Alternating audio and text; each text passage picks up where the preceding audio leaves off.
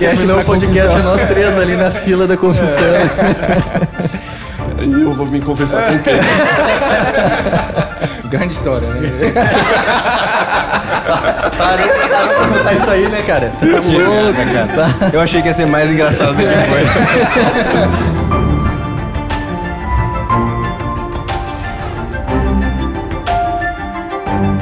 foi. Olá, seja muito bem-vindo ao nosso terceiro episódio do podcast da M B C, o Tertúlia. E, mais uma vez, eu tenho a alegria de ter ao meu lado aqui Edmilson Cruz, o publisher do nosso guia de leitura. Seja bem-vindo, Edmilson. Muito obrigado, Elton, pelo convite. É uma alegria estar aqui junto com vocês. Um prazer imenso estar aqui com o Padre Ricardo. E fico muito feliz de poder estar contribuindo aqui com esse tema e falar sobre o nosso box do mês. Muito bem. Aqui também temos Júnior Volcan, nosso head de produtos da M B C. Seja bem-vindo, Júnior. Valeu, cara. Uma honra mesmo, pessoal, minha estar do lado do padre aqui. Um padre muito querido para minha vida. E, e, bom, hoje o Bas não tá, então tá liberado mais piada, né? Começamos bem. Mais zoeira, né? Sempre começamos bem com o Júnior Volcan. E o nosso convidado especial de hoje é um grande prazer, uma grande honra também para mim, Padre Ricardo Marques. Padre, seja muito bem-vindo ao podcast aqui da M B C. Obrigado, Elton. Obrigado por, pelo convite. Obrigado, Edmilson, Júnior, com, por compartilhar esse momento conosco. Obrigado a todos que nos ouvem. Olha só, o padre é uma, de uma educação admirável, inclusive. Tu podia aprender com ele, é, a classe toda. Desenvolver tudo. É, é, é isso. Seria ótimo, seria ótimo. Vai ser bom alguns dias de convivência. Padre, para nós começarmos aqui, antes de eu apresentar aqui o nosso box, mostrar para o pessoal o nosso livro desse mês, queria pedir para o senhor se apresentar, contar um pouquinho da sua história aí, e mostrar para quem não te conhece aí quem é o Padre Ricardo Marques. Eu sou de Santos, litoral de São Paulo. Tenho cinquenta e dois anos de vida, vinte e três de sacerdócio. Sou filho de um santista e de uma alagoana. Minha formação inicial no, para ser padre foi toda para o Seminário de Santos, onde fiz filosofia e depois teologia, né? Que são os dois estudos mais básicos para a maioria esmagadora dos sacerdotes.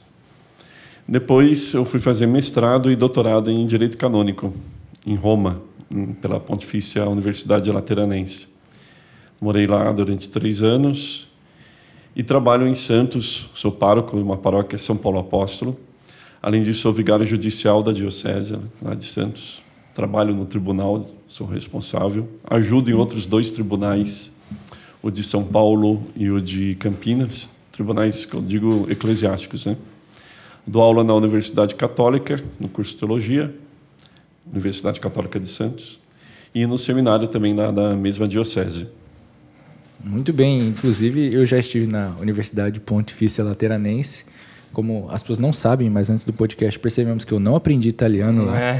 Mas, mas é, é um, um ótimo, uma ótima uma, universidade. Uma pena que não saiu no podcast a corneta que o padre te deu. Não deu italiano. Uma pena. Daria um bom corte. É, seria muito, seria bom, muito bom. Seria muito e, bom, muito, nós estamos aqui hoje para conversar sobre o nosso livro e o nosso guia deste mês de fevereiro de dois mil e vinte e dois. Nós temos aqui o nosso livro, vou mostrar aqui, ó. Preparação para a Morte, escrito por Santo Afonso Maria de Ligório. E junto com o nosso livro, nós temos o guia de leitura aqui, que nós chamamos de Memento Mori.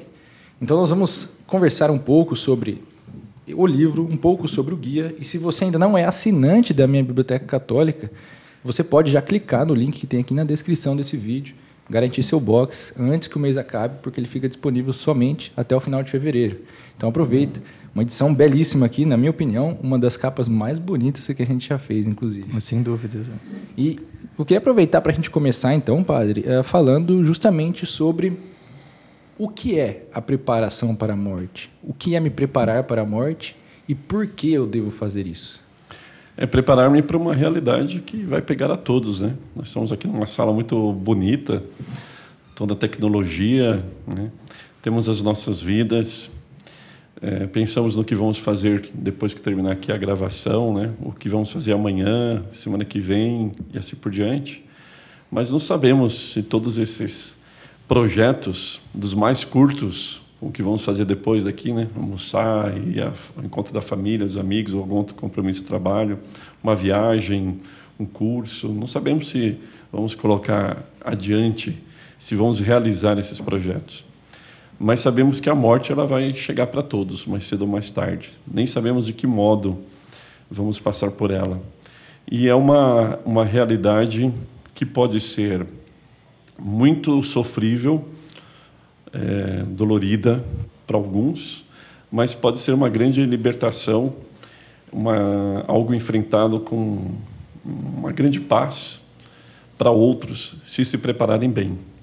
Então, só pelo fato de ser uma coisa que chega para todos, a morte, para ricos e pobres, para famosos ou anônimos, né?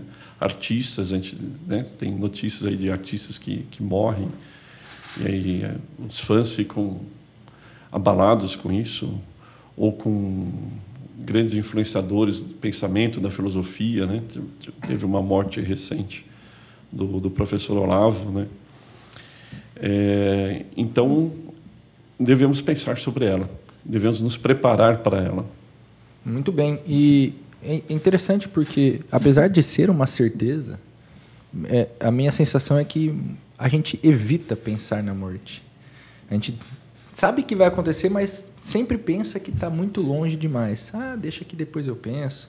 Santo Afonso fala bastante no livro sobre as pessoas que deixam para pensar somente na última hora, e que vivem a vida de qualquer jeito e deixam para pensar somente na última hora e acabam, se deixar para ser a última hora, eu acabo perdendo a oportunidade de me converter e de viver uma boa morte. Que tipo de práticas, como eu posso fazer isso no meu dia a dia, padre? Como eu posso me preparar, de fato, ao longo dos meus dias para isso, para a morte, para essa certeza que vai chegar? Então, eu até diria o seguinte, a gente é, não pode deixar para depois, né? Antes de responder precisamente o que você perguntou, a gente não pode deixar para depois, porque ela vai chegar. E como a gente não sabe como vai ser a nossa morte, um avião pode cair, né? É, a gente pode, sei lá, infelizmente, receber um tiro, sofrer um acidente de carro, morrer naquele momento. É diferente de uma morte em que a gente é tomado por uma, uma doença e cujo final dela vai ser a fatalidade mesmo. Então, a gente tem ainda um tempo para se preparar para aquilo, né? Há uma oração cristã que, em que se pede para ter essa graça de ter um tempo para lidar e se preparar com a, com a morte iminente, né? Mas como não sabemos se vamos ter essa graça de morrer dessa forma, podendo se preparar em alguns dias, algumas semanas ou meses, então, é bom que nós pensemos imediatamente sobre a morte e nos preparemos para isso. De que maneira? No próprio livro, o Santo Afonso, de modo magnífico e simples, ele dá as dicas, né? A confissão, a confissão regular, né? Não se deixa, não deixar para se confessar somente uma vez por ano, né? A Igreja é, ela recomenda que seja pelo menos uma vez por ano, né? Para tentar salvaguardar alguma coisa ali da vida do cristão, né? Eu acho que ela relaxou demais, né? Como com a questão do jejum, né? É, antigamente havia mais dias de jejuns, mais prática de jejum, e hoje a Igreja, em termos de, de leis, ela coloca só dois dias no ano ob, é, obrigatórios, né? Para o jejum, que é a quarta-feira de cinzas e a sexta-feira santa. Isso não quer dizer que eu não posso fazer mais, né? Mas, como obrigatórios, ela coloca só esses dois dias. Eu acho que ela deveria voltar a colocar como obrigatório, sabe, mais, mais outros dias, como tem algumas práticas de alguns católicos orientais, né, que se preparam com jejum na véspera de algumas festas importantes, assim por diante. Então, a confissão regular, não só uma vez por ano. Às vezes me pergunta assim, ah, padre, então é, basta me confessar uma vez por ano? Então, eu respondo, se você peca mortalmente só uma vez por ano, basta só uma vez por ano. Ótima resposta.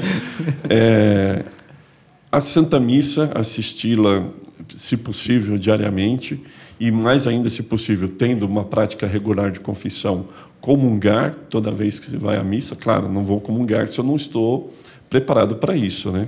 Se eu não estou em estado de graça, né? É, mas, uma vez estando em estado de graça, porque se tem uma prática de confissão regular, e uma atenção, né, às, às, às palavras que a gente tem, às atitudes, etcétera. Então, e praticando a frequência, a missa regularmente, então também receber a Santíssima Eucaristia. O exame de consciência, que tantos outros santos também falam sobre isso, né? O exame de consciência diário, antes de dormir, né? Um outro santo, mais próximo a nós, né, mais moderno, São José Maria Escrivá, fala nada de deitar a cabeça no travesseiro, esse antes de dormir não é deitado na cama, senão não vai fazer um bom exame de consciência. Né? O exame de consciência, a prática das, da, da, da piedade, da, da, da penitência, das mortificações e outras tantas maneiras, a própria direção espiritual. É, eu vou aproveitar para perguntar É, algumas coisas que talvez sejam do interesse de muitas pessoas que estejam assistindo aqui. É, como fazer um bom exame de consciência, por exemplo? O que é um bom exame de consciência? Que, que direcionamento o senhor poderia dar para nós, padre? Não é de qualquer forma assim, solto, né? Ah, o que eu gostei e não gostei do dia. O que, que eu falei e não, não foi bom. Senão, é, como algumas pessoas quando vão se confessar, falam assim, padre, olha, o pecado que mais me pesa, eu falei, não, não é o que mais pesa, são todos os pecados que você cometeu, né? Então, a gente tem que ter alguma referência. Se a gente for tomar somente a nós mesmos, se nós formos tomar somente a nós mesmos como referência, então a gente, nós vamos relaxar muito nesse exame de consciência, né? Vai ser um exame que a gente vai tirar possivelmente zero, né? é, ou uma nota muito sofrível. Então, nós devemos tomar como referência os Dez Mandamentos. Essa é uma das referências, os Dez Mandamentos, né? Então, ver o que nós praticamos ou não dentro daqueles dez mandamentos. As próprias palavras de Nosso Senhor. Eu incluiria aí também o, a parábola do juízo, do juízo final, em que Nosso Senhor diz, é, estive com fome e me destes de comer, estive com sede e destes de beber, etcétera. Então, é uma outra referência que nós devemos ter também.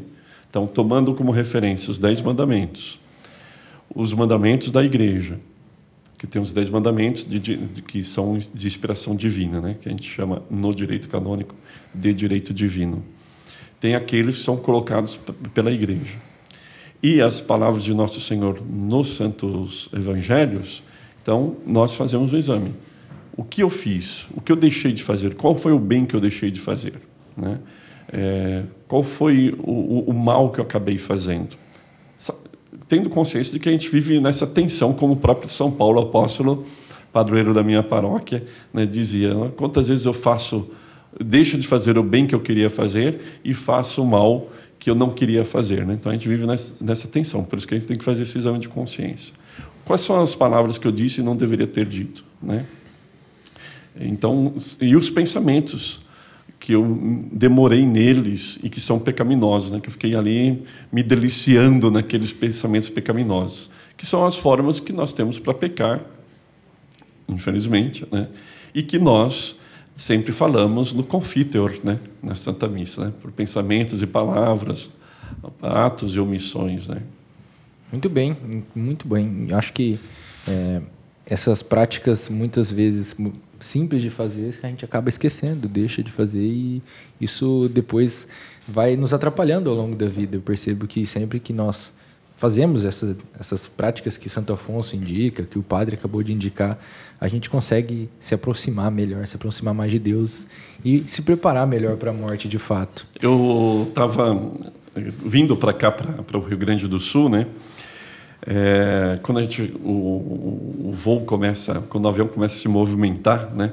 Aí os comissários e comissárias de bordo começam a fazer aqueles, aquelas uhum. explicações de sempre, né? Que a gente já não, nem olha, e eles avisam, olha, ainda que você já, já esteja acostumado, olhe, tal, tal, tal. Então pega isso, pega aquilo, enche lá... Aquela, aquelas dicas que você nunca quer usar na sua não vida. Quer usar, não, não. Eu penso que Santo Afonso Maria de Ligório passa as dicas que ele dá nesse livro, que vocês falaram então, com a capa muito bonita, né? E de fato, são essas indicações que a gente não quer ver, né? A gente já sabe, não quer ver e não, às vezes não pratica, né? Uhum.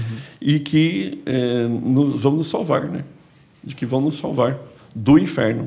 É, e Santo Afonso ele sempre apresenta os seus argumentos de uma forma muito impactante.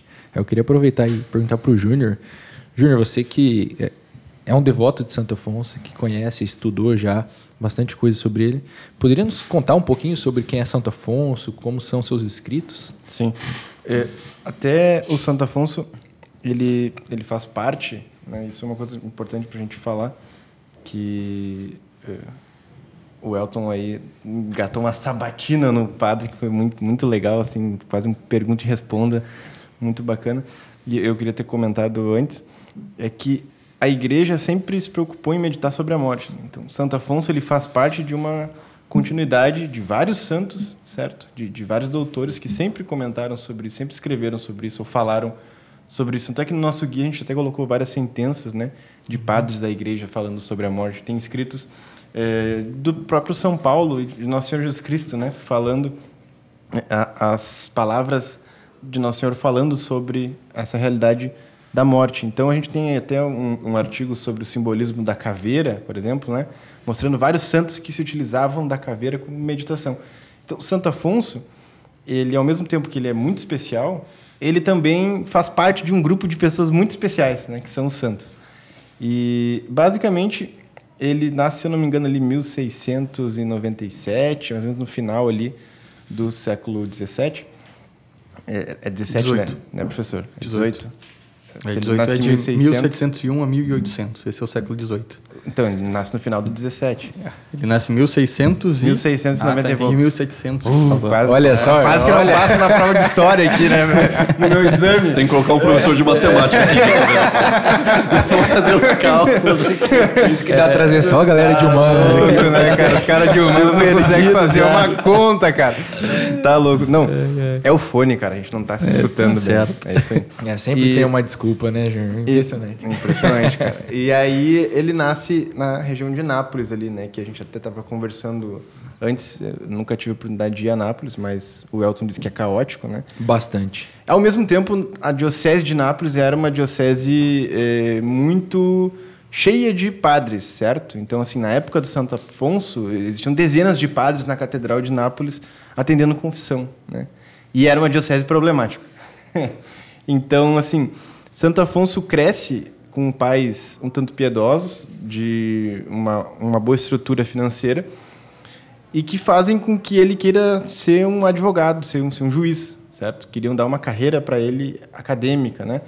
E apesar de que naquela época carreira acadêmica não é bem o termo, porque não existia a academia como a gente tem hoje, né? Mas Santo Afonso era muito inteligente, sempre foi assim, sempre foi uma mente muito genial. Tanto é que com dezessete anos ele já se tornou advogado, né? Doutor. É. Então, claro que a forma de você ganhar um, um título de doutor era bem diferente de hoje, né? Inclusive... Era mais difícil. Era mais difícil e eles... se, se os nossos doutores fossem como o doutor que está ao nosso lado, estaria ótimo. Mas a gente sabe que os nossos doutores no Brasil hoje são bem complicados, né? Então... Basicamente, o Santo Afonso começou a advogar com dezessete anos e nunca tinha perdido uma causa, né? Nunca perdeu causa. A não ser uma que Deus ali fez ele se confundir, né? É, onde ele não percebeu uma informação, assim. Então, entre centenas de causas que ele já ganhava, ele não percebeu uma informação básica. E aí, no dia do, do juízo ali, ele percebeu que estava errado, né? E aquilo ali caiu para ele como algo assim... Cara, isso aqui é muito vão. Tipo, eu perdi. Caiu o meu orgulho. E veja, não é uma coisa assim que Santo Afonso era um pecador, que não sei o quê. Não, cara, ele, ele comungava, ele confessava, ele tinha uma vida, etcétera. Mas aquilo ali foi para ele um sinal de que nesse mundo as coisas são assim, né? As coisas acabam. Ele perdeu a invencibilidade dele, né? E, e aí ele resolveu, então, entrar, né, para... para a vida religiosa, no caso, especificamente para ser um padre diocesano, né? Depois ele funda a própria congregação dele, sempre com muita piedade, muito zelo, muita devoção. E, bom, por esse talento que ele tinha de gênio mesmo, né? Ele começou a escrever muitos livros. Então, os livros dele eram muito populares, fazia pregações espetaculares, sofreu muita perseguição, como os santos, né? Fundou, primeiro... um protótipo dos Redentoristas, aí não deu certo, teve algumas brigas, porque basicamente o que o Santo Afonso queria fazer com os Redentoristas era atender as pessoas do campo, né? Porque as pessoas tinham pouco auxílio naquela região. Então, o que ele queria era chegar até as pessoas que não tinham acesso aos sacramentos, à formação, à pregação e tudo mais. E algumas pessoas queriam ficar, uh, nesse primeiro grupo que ele montou, mais estudando, fazendo uma vida mais contemplativa, quando que, na verdade, ele não queria que os redentores fossem isso, né? Então, acaba que dessa comunidade sobra só ele e mais um outro cara, assim, e ele tem que refundar a congregação depois, de novo, aí sim com o nome do Santíssimo Redentor, né? Que são carinhosamente chamados de redentoristas. Bom, é, Santo Afonso vai morrer no, quase no final do século dezoito, né? mil setecentos e oitenta e poucos, eu acho. E, então, ele morre com uns oitenta e poucos anos, né? Já cego, cheio de doenças, muito velho, tendo escrito mais de uma centena de livros, né? Livros de tudo quanto é tipo de, de, de escrita, ou seja, a gente pega o Preparação para a Morte, que é muito bem escrito, é um estilo de escrita muito fluido, assim, é bonito, a gente vai lendo, vai se emocionando, vai ficando chocado, tocado, etcétera. E, e é gostoso de ler, né? Não é aqueles autores ruins, assim, quem, quem, quem é brasileiro sabe que é um autor ruim, né? Na escola a gente sempre topou com um. Então, não, é um, é um estilo muito agradável. Agora, é o mesmo... É o mesmo doutor, certo, que escreve um Teologia Moral, que se nós largar na mão de uma pessoa assim, avulso, vai ser difícil de ler, né? Vai ser muito difícil de ler. Então, ele realmente tinha um cabedal, né? Ele tinha realmente várias opções de, de, de escrita, no qual ele sempre priorizava as pessoas comuns, né? Os leigos, as pessoas que precisavam de formação. Então, os livros dele, como A Oração, que a gente já edicou, é, Glórias de Maria, a gente já editou, É, Prática de Amor a Jesus Cristo e outros, muitos outros livros mais dele, sempre eram voltados para que o povo de Deus fosse formado, que as pessoas sejam tocadas, né, como uma missão dele. Então, e é muito engraçado, porque o Santo Afonso, ele tinha, vocês vão ver muito isso no livro, as citações dos santos, tudo de cabeça. Uhum, impressionante. Então, é, ele o tempo todo está citando os santos. Só que, para a academia atual, né, ele não põe a nota de rodapé, ele não põe a referência bibliográfica, né, pessoal? Então, temos um problema aí. Eu acho que, inclusive, a academia deveria se voltar com seus grupos de pesquisas inumeráveis aí que a gente tem no Brasil, fazer pesquisa se realmente as fontes de Santo Afonso estão certas, né? Pegar um Glórias de Maria, pegar uma Preparação para a Morte e ver se todas aquelas citações são daqueles santos mesmo. Seria um ótimo trabalho para a gente fazer, né, em vez de fazer outras pesquisas por aí. Enfim... O Santo Afonso... Uma crítica social, não é? É. Já, já deu aquela alfinetada. É, é, e tal. Sempre cornetando. Depois de se formar, a gente começa a alfinetar, né? Mas, mas basicamente, é, a escrita do Santo Afonso é toda voltada para a conversão da pessoa. Assim. Uhum. Toda ela. Então, a preocupação do Santo Afonso, é, seja na base do amor, seja na base do cagaço, né? Seja que é, te dá uns, uns, uns apavoros, como eles devem falar lá em Santos, né? Pra... E, e esses, esses, essas formas de mostrar a realidade, né, que Santo Afonso se utiliza, é para que a gente caia na real, para que a gente realmente perceba essa realidade que o padre falou, que a gente não percebe. O padre começou a falar aqui sobre a morte, eu comecei a pensar, caramba, eu já tinha me esquecido disso aí. Uhum. Tipo, cara, vai ter um dia que eu não vou ver mais minha esposa, né, meu filho, etcétera. Isso vai acontecer. Independente se a gente queira ou não queira, vai. E, e Santo Afonso nos lembra isso. Todos os escritos de Santo Afonso nos lembram isso. Só que Preparação para a Morte, ele é meio que afunilando ainda mais. Ou seja, ele é feito para que as pessoas realmente é, tomem consciência de que não tem escapatória, né? Ou seja, a gente foi criado para isso. Isso é uma, uma coisa que faz parte é, é, da nossa estrutura da realidade mesmo. Ou seja, isso vai acontecer e acabou. Então... Eu sou muito devoto de Santo Afonso pelo estilo dele. Assim, eu sempre brinco nas redes sociais e tal que os meus autores favoritos é Chesterton e Santo Afonso, né? Porque é os que eu mais gosto de ler, é os que eu sempre tento ficar lendo, relendo e tudo mais. E, e, e ele tem essa questão de uma espécie de promessa, né? Que, que se tem até entre redentoristas mais antigos, de que quem lê Santo Afonso não se perde, né? Quem lê Santo Afonso assiduamente dificilmente se perde. É uma espécie de promessa. Ou o cara para de ler, entendeu? O cara começa a se perder, o cara para de ler. Porque aquele negócio ali fica incomodando a vida dele, a vida dupla, né? É, ou ele, lendo aquilo ali todo dia, ele começa a tomar consciência. Então, é, é, eu sempre tento me lembrar disso e pensar, não, tem que ler Santo Afonso. Faz muito tempo já que eu estou assim, lendo. Então, tem vários livros de Santo Afonso que podem ser colocados na cabeceira. Esse é um deles, né? É, eu estou muito relaxado. Acho que eu preciso ler um é, pouco mais de Santo Afonso. É. Geralmente é assim que funciona. Não tem como ler Santo Afonso e não ser impactado de alguma forma. Não tem como. Ele parece escancarar a realidade, assim, daquela forma que você não quer ver. E ele morre cego e traído, né? Ou seja, ele tinha que redigir uma, uma regra, e aí ele tinha que mandar essa regra para o Vaticano, né? Porque a comunidade, a estrutura da, da, da congregação dele era muito grande. E aí algum membro interno ali, que fazia parte de um grupo dissidente, levou uma outra regra para ele assinar. Ele estava cego, né? Então foi para o Papa uma regra quando ele tinha montado outra. E, e, e aí o Papa puniu Santo Afonso, né? Por isso. Então ele morre meio exilado da própria congregação, né? Morre sozinho, só com os filhos espirituais dele, condenado, né? E depois da morte, quando o Papa descobriu as coisas, foi ele que começou. O mesmo Papa inicia a série de, de, de reunir documentos e, e, e provas e fontes para abrir causa, né, de beatificação do Santo Afonso de Ligório. Então, geralmente a gente acha que o, o santo, né, é uma pessoa é, feliz, assim, alegre, coisa meio São Francisco, os passarinhos, coisa assim, né? Quando, na verdade, geralmente é o contrário, né? O santo é quem mais se ferra, quem mais sofre, justamente porque o discípulo não é maior que o seu, que o seu Senhor, né? Então... E sofre com alegria, né? Isso... Eu posso contar, claro, um episódio?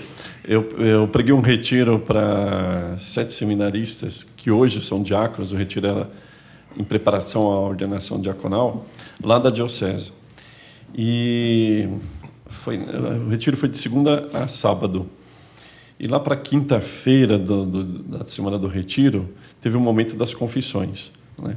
E somente estava eu e o reitor do seminário para atender confissão, né? O reitor não estava colocando muita fé de que o seminarista fosse se confessar. É, pela circunstância, assim, né? Reitor do seminário e tal. É, o, o, talvez não confessar como pregador. E eu não sei se todos, mas pelo menos a maioria dos seminaristas se confessaram. E o reitor falou assim: mas o que, que você fez? O que, que, que você falou para eles? Eles falaram: eles foram confessar até comigo, né? Pelo fato de ser reitor do seminário. Falei, uma coisa muito simples, muito simples, que a gente fica hoje na igreja procurando fórmulas para incentivar, dentre outras coisas, a confissão das pessoas, quando a igreja já tem essa fórmula há muito tempo. A primeira meditação que eu dei para eles foi sobre a morte. A primeira meditação do retiro, além de explicar o que era um retiro, foi falar sobre a morte, e eu peguei uns trechos do livro Preparação para a Morte de Santo Afonso. E eles leram, teve um momento de meditação. Eu falei, nós vamos morrer. Não é porque vocês são seminaristas hoje, amanhã diáconos, que, que sabem depois sacerdotes, que vocês não vão morrer. E como que vocês vão se encontrar diante... Como que nós vamos nos encontrar diante de Nosso Senhor Jesus Cristo no juízo particular, né? Que depois a gente vai falar sobre isso, né? Então, eu fui incentivando-os a se prepararem bem. O padre fez a e, teologia tipo, do cagaço. É isso aí, é isso. De maneira que, olha, foram todos, ou quase todos, se confessarem. Mas é que, é que Santo Afonso, ele, ele é muito bom no storytelling que ele faz ali sobre a morte, né? Ele começa a colocar a gente no nosso velório, começa a...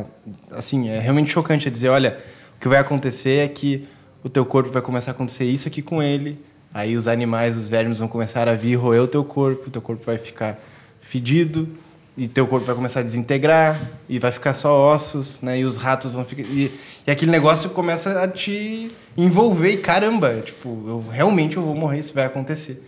E é bem assim que ele começa o livro, né? Ele começa o livro com essa cena. Observa um corpo. E é. Ele começa a descrever esse corpo. E ele fala muito sobre, inclusive, olha, não importa quem você foi, como o padre disse há pouco, não importa quem você foi, vai acontecer exatamente isso aqui com o seu corpo. E esse, essa visão da realidade não tem como nos impressionar de alguma forma. Qualquer um que estiver querendo levar a vida a sério precisa pensar, meditar sobre a morte. Mas antes da gente passar, inclusive, para falar dos novíssimos, eu queria é, trazer o Edmilson aqui para falar um pouquinho sobre... O professor de História, Edmilson, aqui, contar um pouquinho da, da história ali, da, do período, quando viveu Santo Afonso, contar, contextualizar para a gente quem foi, onde ele estava. Sim, é, antes de tocar nesse tema, o Júnior e o, o padre tocaram vários pontos que são muito interessantes, né? E sobre essa questão, por exemplo, da, das práticas que a gente pode fazer para nos preparar melhor para a morte, é, infelizmente, É, hoje, a, a ideia sobre o pecado ficou muito relativa. E as pessoas já não entendem mais do que é e o que não é pecado. E Santo Afonso, como um grande moralista, escreveu, né, um tratado, o maior tratado sobre teologia moral. É, ali ele vai explicando o que é, o que não é pecado.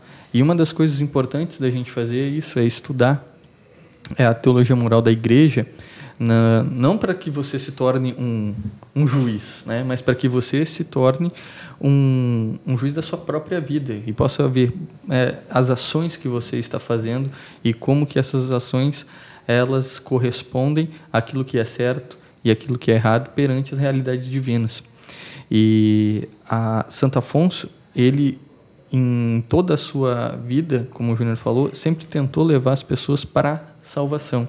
Então, ele escreve lá a oração, que é um livro que, se você ler e colocar em prática, você alcançará a segunda morada de Santa Teresa. Você vai renunciar ao pecado mortal e, se você colocar aquela oração do jeito que Santo Afonso está explicando na prática, na sua vida, né, exercitar aquilo, você vai avançar numa segunda morada.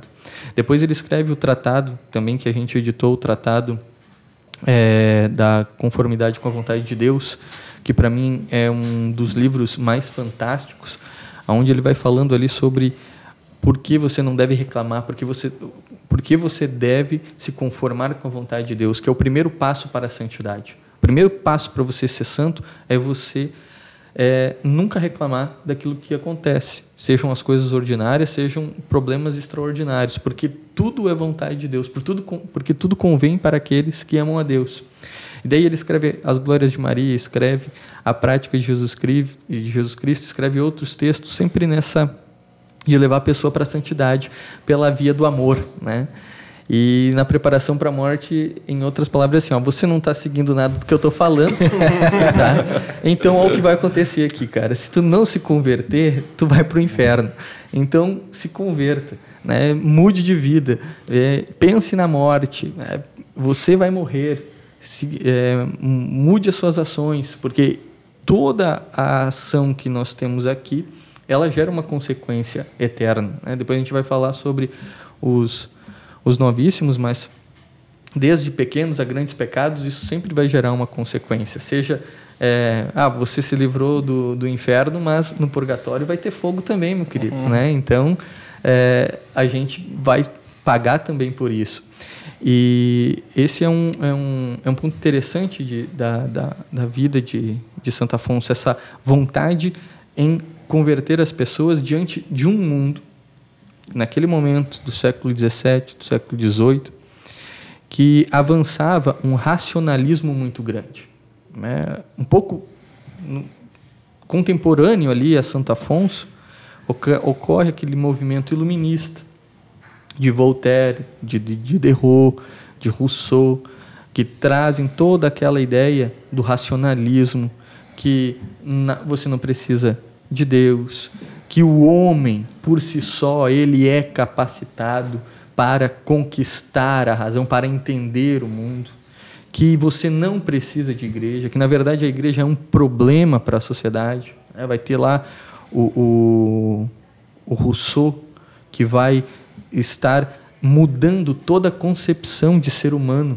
A, a, a ideia, a cosmovisão de Rousseau, dizendo que o homem nasce bom e a sociedade o corrompe, vai totalmente contra as ideias de Santo Agostinho, que disse que o homem, ele nasce ruim por conta do pecado original e ele precisa lutar contra isso.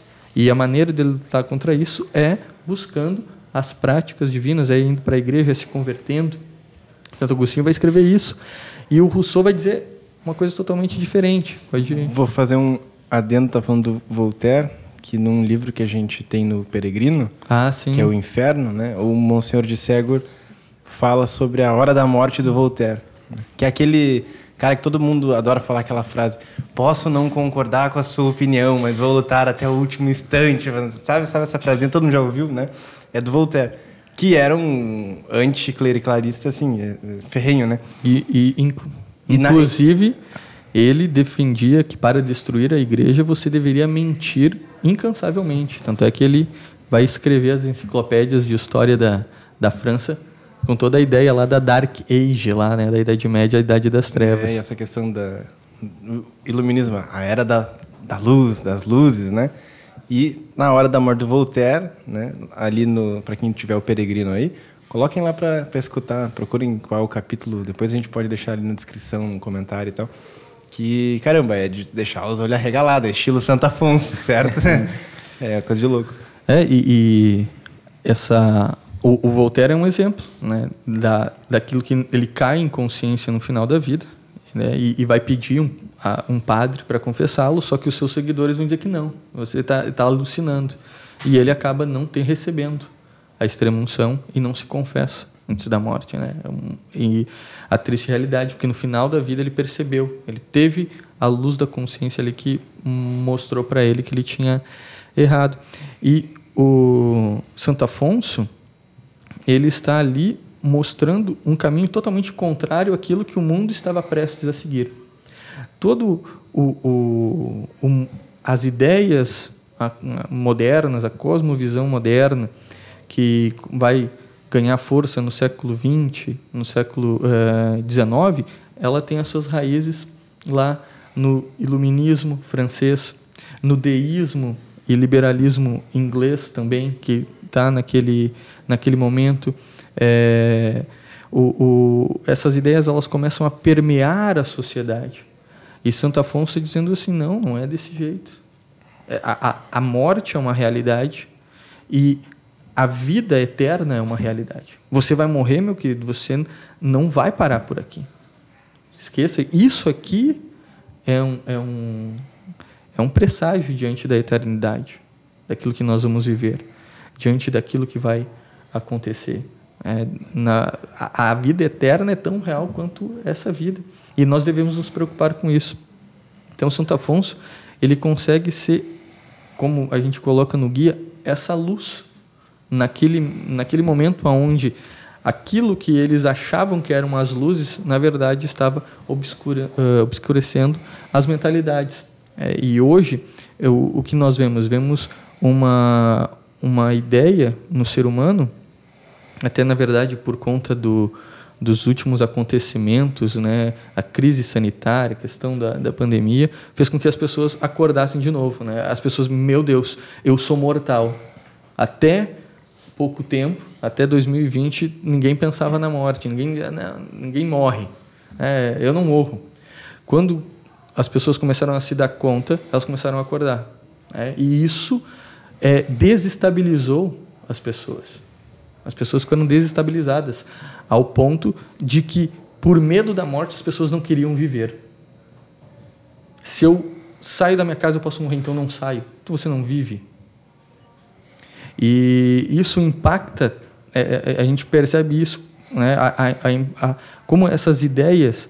da autossuficiência humana impactaram tanto a sociedade, ao ponto dela achar que ela é sozinha, ou o ser humano sozinho, ele consegue dar conta de tudo. E eu não preciso de Deus, eu não preciso de fé, eu não preciso de espiritualidade, eu não preciso de igreja, eu consigo sozinho. Então, Santo Afonso, ele vem, não, você não consegue. É, você precisa de Deus, porque é ele que vai te mostrar o... como que você deve ser, né? É, é Deus que vai, é, é a fé, é a igreja que vai mostrar como que você deve conduzir a sua vida. E nesse um outro ponto interessante da vida de Santo Afonso, que a gente percebe que essa essa missão dele é, sempre esteve muito ligada, porque um padre jesuíta deu uma bênção a ele, que era o padre que é um santo, que é São Francisco de Jerônimo. E São Francisco de Jerônimo tem uma história muito interessante, que ele estava pregando em Nápoles, ele era um grande pregador em Nápoles, e tinha uma mulher que blasfemou durante a pregação dele. Invadiu a igreja lá do, do, do padre. Né? Spoiler do guia aqui agora, pessoal. Spoiler bom. bom Spoiler bom. bom. bom. É, invadiu a igreja. É, nós estamos num contexto aí de gravação que o pessoal acabou de... É, dia cinco de fevereiro invadindo a igreja. É, lá em Curitiba. É verdade. E essa mulher invadiu a igreja e começou a blasfemar. E o São Francisco de Jerônimo disse, você vai morrer. Daqui alguns dias você vai morrer. Oito dias. E você vai, oito dias. E você vai para o inferno. E, de fato, a mulher morreu. E, no meio do velório, São Francisco de Jerônimo foi lá e disse para o corpo, levanta e diga aonde você está. E num, a, o corpo se levanta, né? E com um semblante aterrorizante, a mulher começa a gritar, no inferno, no inferno, no inferno, e deita de novo. Então, é, essa questão da... Né, você vê, esse santo é o santo que batizou Santo Afonso e disse que ele seria um, um grande... É uma pessoa muito grande para a igreja. E, de fato, São Francisco, Santa, São Francisco de Jerônimo estava certo. E Santo Afonso, ele, de alguma maneira, né, ele está correspondendo àquilo que, que aconteceu ao falar das realidades é, novíssimas, né, do, das realidades eternas. Isso me lembra também de um outro livro que a gente tem no Peregrino, que é Cartas do Além. Ah, sim. Que é um livro onde uma pessoa que vai para o inferno é, descreve um, como é e o que ela tem vivido por lá. É, e, esse é um... Desculpe de cortar, de cortar. Esse é um livro muito interessante, porque é um livro que recebeu um imprimatur. É, não é um livro... Não é uma, é, uma psicografia, né? Hum. É, uma freira, é, agora da Alemanha, se não me engano. Ela tinha uma amiga que acabou morrendo, depois ela não se encontrava, e, de repente, na escrivaninha dela aparece uma, vários, várias folhas escritas com uma carta, e ela começa a ler. E Deus havia permitido que uma alma, que era da amiga dela, que foi para o inferno, descrevesse o que ela estava passando é, no inferno. E aqui, esse aqui, A Preparação para a Morte, A Carta do Além, O Inferno, é, são, são livros ótimos para a gente ouvir diariamente, né? Se possível, à noite, antes de dormir. No escuro. Para que a teologia do cagaço, né, dê, pegue dê, e com efeito. Se alguém em Santos estiver ouvindo, o Padre Ricardo está à disposição para a confissão. É, é impossível... É... Não ouvir esse podcast e não começar a meditar na sua própria morte. Não, já estou é, eu aqui pensando eu... que horas que eu vou puxar o padre para me conversar. Exatamente, quando, exatamente. Quando que acaba esse podcast? Terminou o podcast, nós três ali na fila da confissão. É. E eu vou me confessar com quem? Eu estava na Itália uma vez, estava visitando, estava com meus pais e fomos à igreja é, lá em Milão. A igreja, agora não me lembro do nome da igreja. E tinha um padre atendendo confissão e tinha alguém já se confessando com ele, aqueles confessionários grandes, assim, tipo cabine. E tinha um jovem na minha frente, esperando ser, uh, chegar a vez dele, e eu em seguida, então. E quem estava lá dentro do confessionário não saía nunca. O jovem olhava para mim, fazia um sinal assim, não vai acabar isso aqui? Eu falei, eu não sei. Aí o jovem fez um sinal para mim, isso me atenderia em confissão? Atendo, né? Mas quem que vai me atender? É, muito bom. Mas eu acho que é, a gente poderia, então, aproveitar, finalmente, falamos, citamos tanto os novíssimos, talvez seja um termo que muita gente, inclusive, não conheça. Então, padre, eu queria pedir para o senhor nos explicar o que são os novíssimos, para que a gente possa comentar um pouco sobre eles. É, no Tratado da Teologia, são aqueles temas ligados ao post-mortem, né? Assim, a, ao purgatório, o céu, o inferno, o juízo particular, no momento da morte, o juízo final, né, quando ocorrerá, quando o Nosso Senhor Jesus Cristo voltar, né?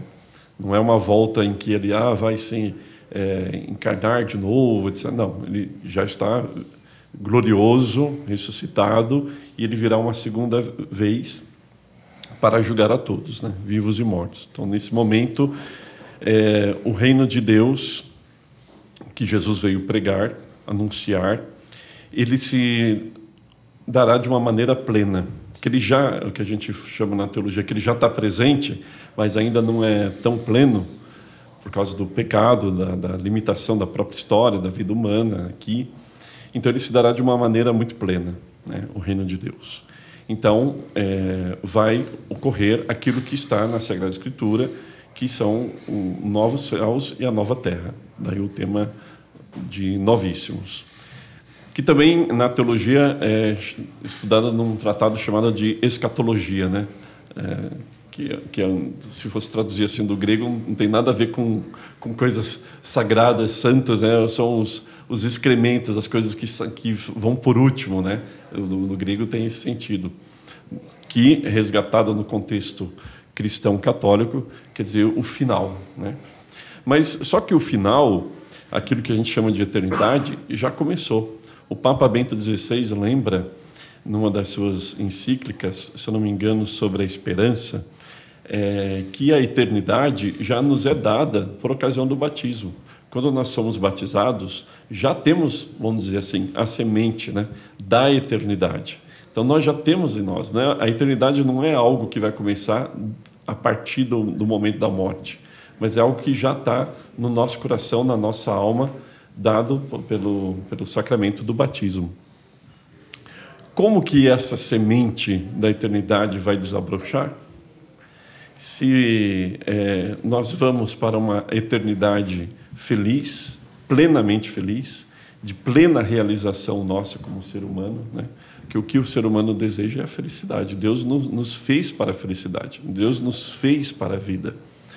Então, essa realização da, dessa felicidade verdadeira, plena, que no, aqui nós nos enganamos muito, né, sobre o que é a felicidade. Então, tem muita gente se enganando, muita gente se dando mal, porque é, tem um conceito de felicidade muito pequeno, né, um, tem, muito limitado, né, e acaba colocando a sua felicidade em coisas, em projetos, em pessoas, quando a verdadeira felicidade está na intimidade profunda com Deus, né? Então, essa... essa eternidade se dará de uma maneira plena, feliz, uma, uma vida plenamente realizada, então o que nós chamamos de céu, isso está no Catecismo, ou será uma eternidade sem Deus, uma eternidade sem essa comunhão, sem essa união profunda, né, sem essa visão por intuição da, do, do próprio Deus, então o que nós vamos chamar de inferno.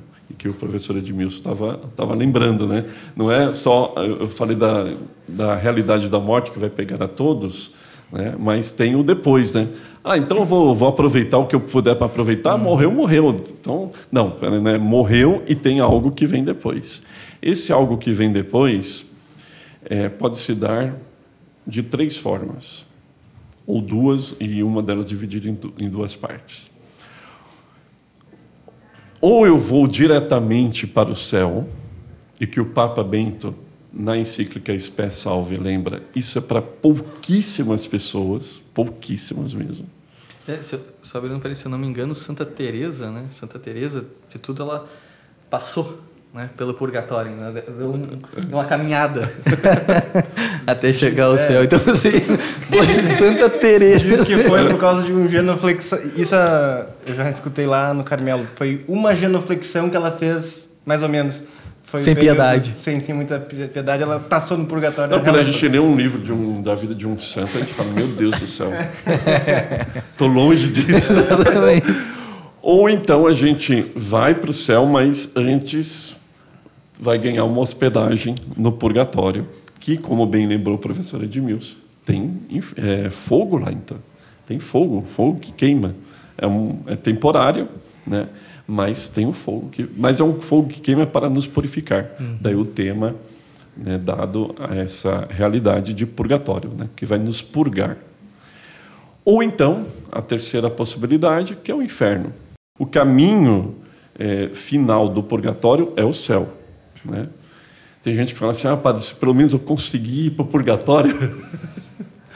Então, os novíssimos é, trata desses, desses temas, né? Então, a nossa eternidade já recebida no batismo, no batismo nós já vamos fazendo essas, essas pequenas experiências de morte. No, no próprio batismo já é uma experiência mística de morte com Cristo na cruz, e, ao mesmo tempo, de ressurreição com Ele, assim como Ele ressuscitou, foi ressuscitado no terceiro dia, né?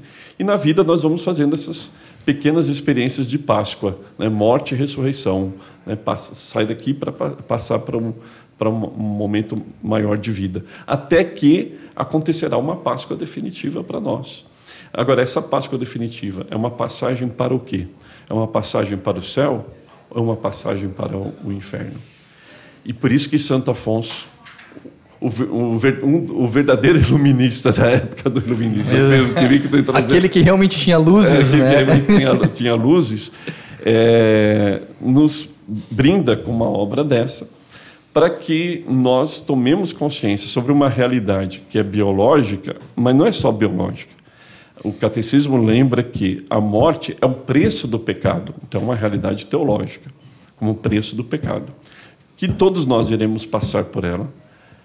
Pessoas de fé e ateus vão, vão morrer também, né?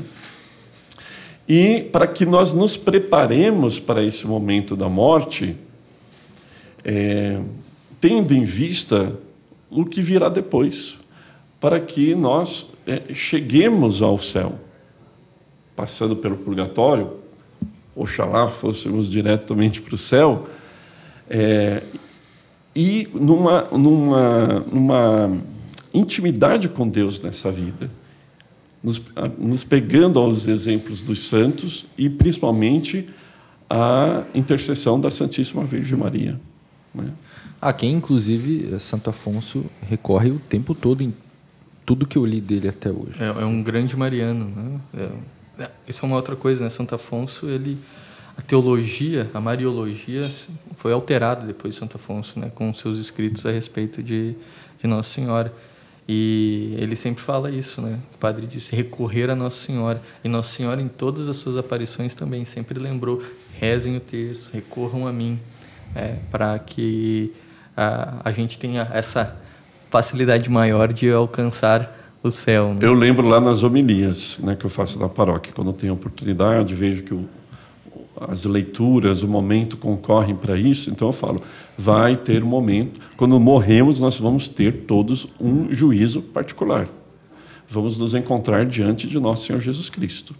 A nossa vida vai ser avaliada, né, a partir do exemplo de Cristo, de Nosso Senhor Jesus Cristo. Então, a referência vai ser essa, né?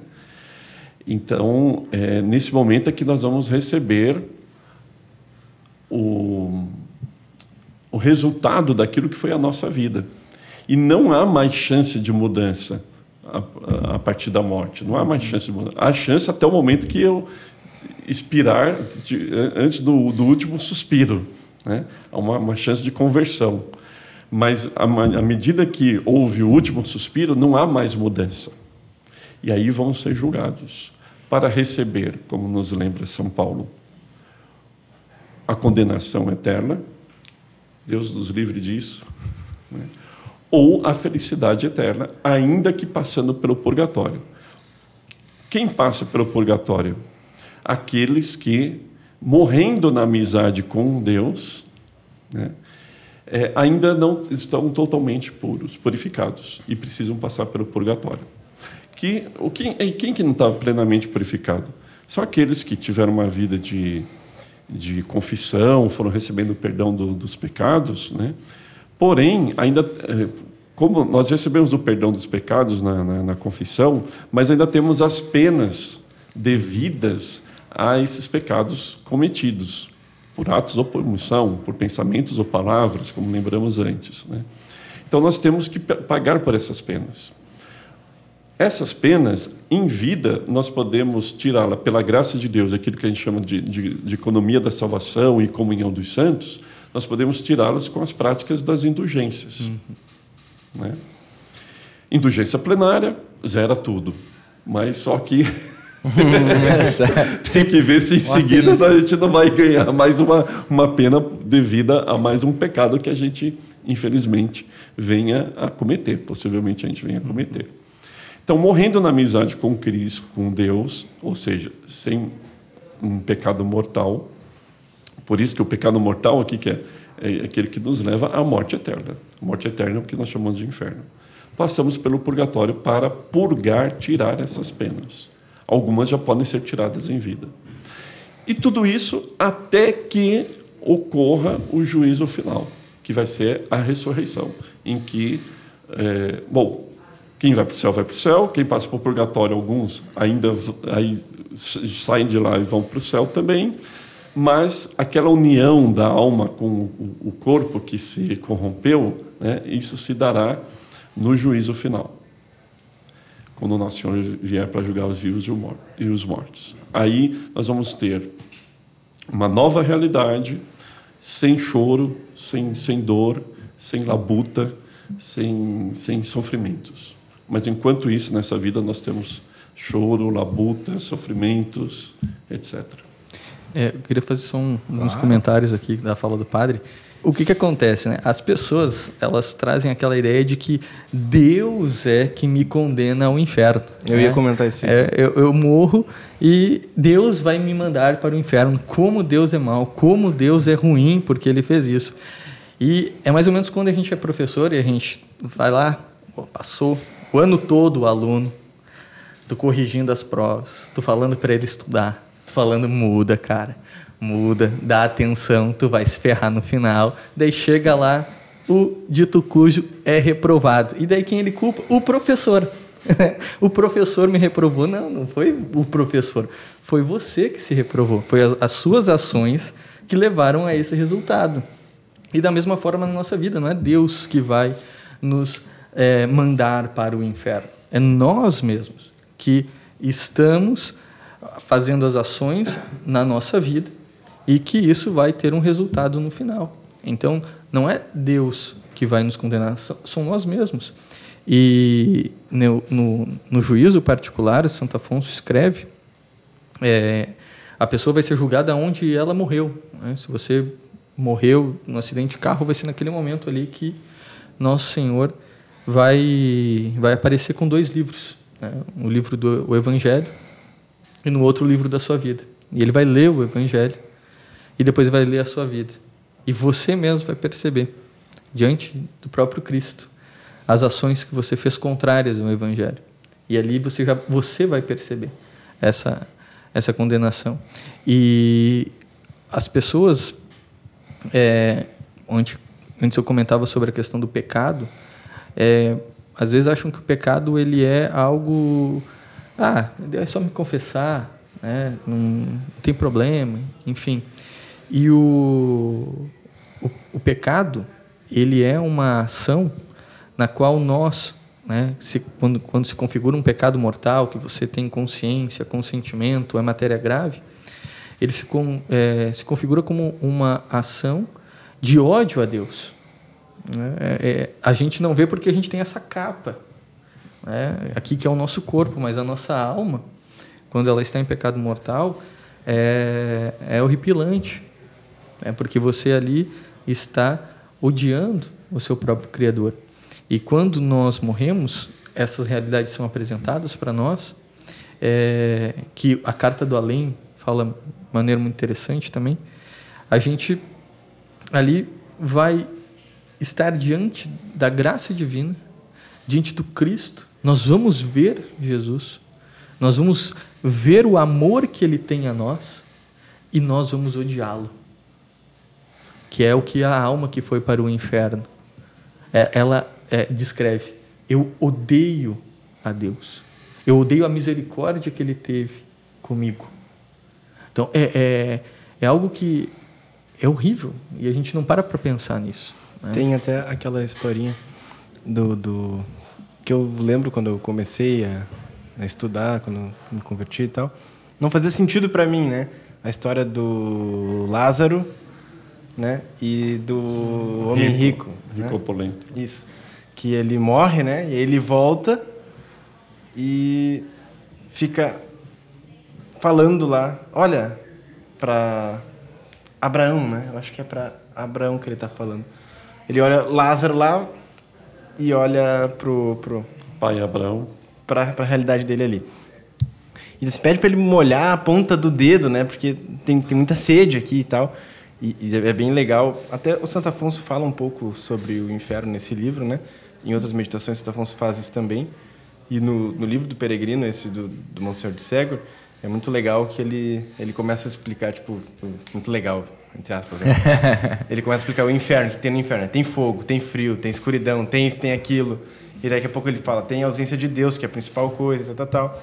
Ah, e tem os demônios. Depois no final ele diz assim, né? Tem mais isso ainda, então. E, e aí ele tá lá, na, naquele frio, naquela escuridão, ao mesmo tempo tem fogo, né? É um frio que corta. É um fogo sem luz. É, e, e é, é louco isso daí.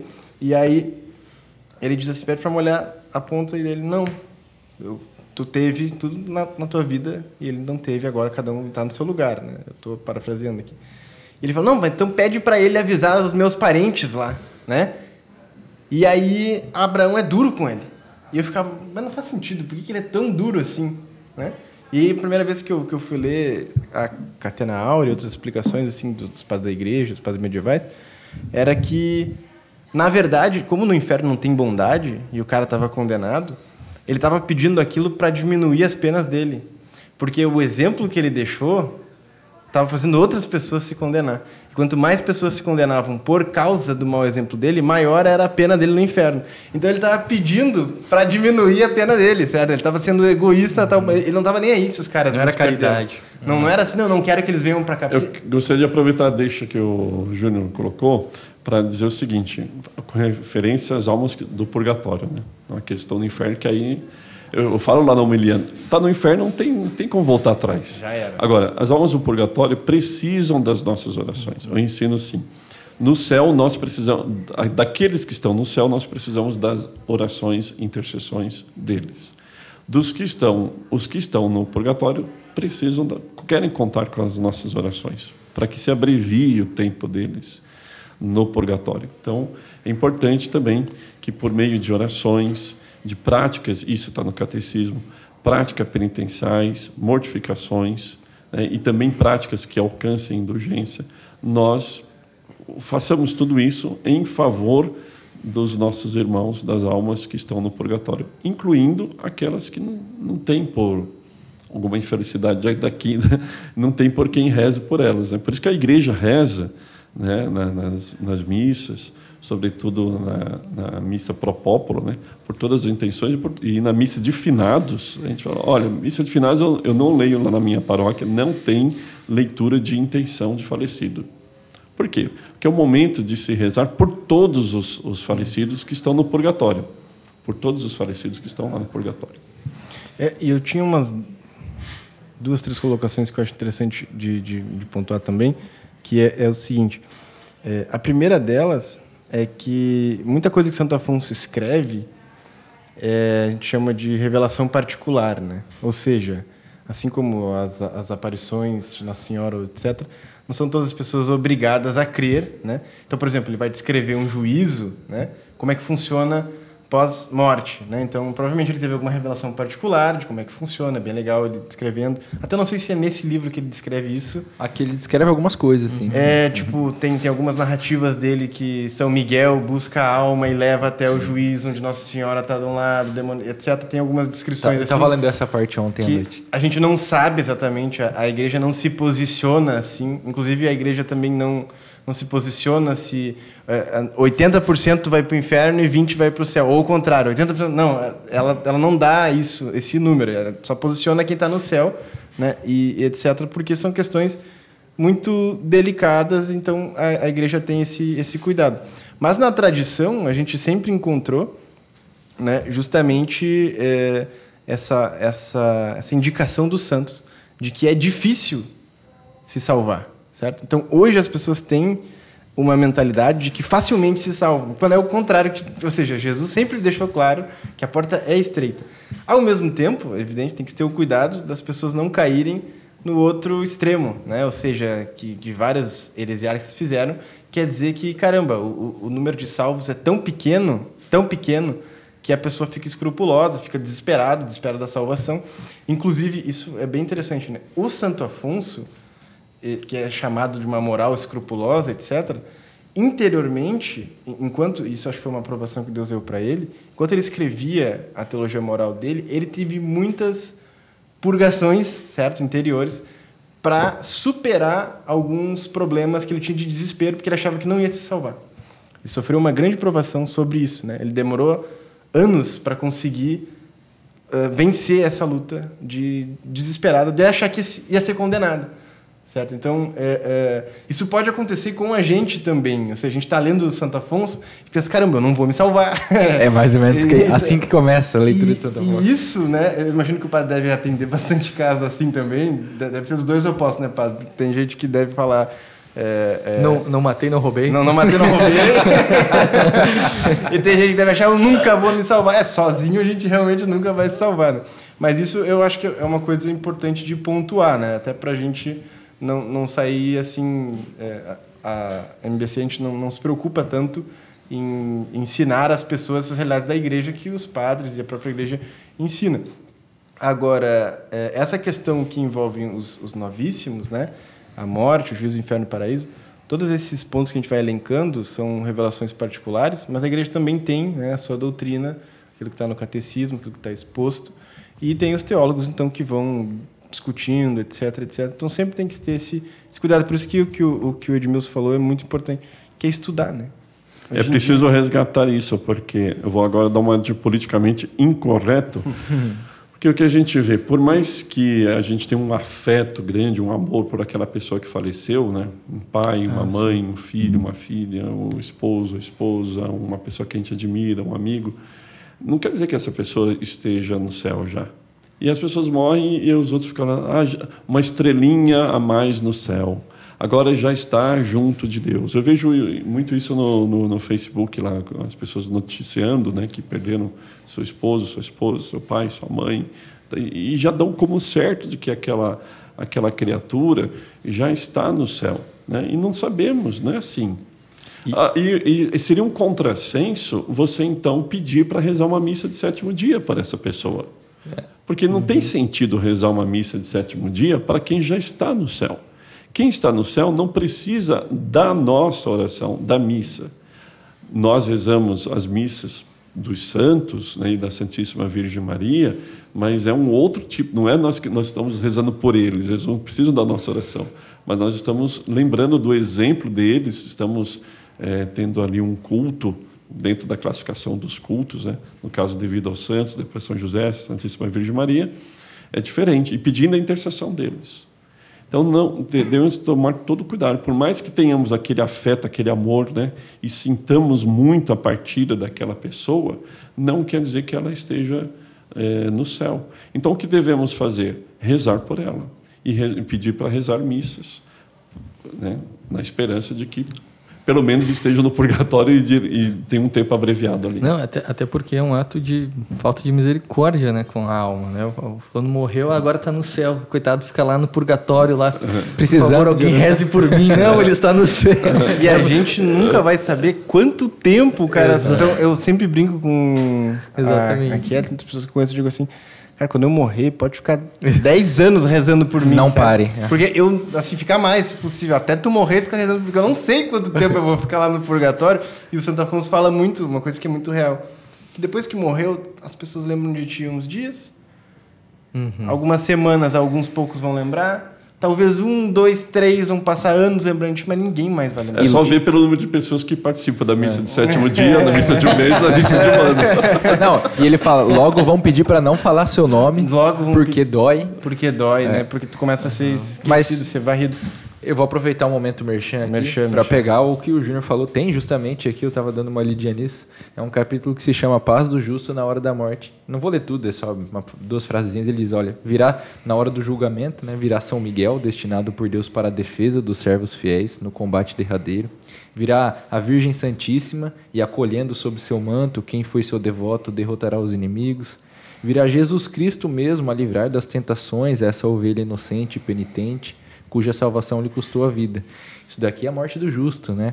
Então, esse é só um trechinho. Lembre-se, se você ainda não assina, não é assinante do clube, no link da descrição, você pode garantir o box com Preparação para a Morte, com o nosso guia de leitura aqui, o Memento Mori, e, para acabar o merchan aqui, temos também um marca-página aqui, olha, marca-página muito legal, muito bonito, e o nosso ícone, que vem aí, o ícone com uma...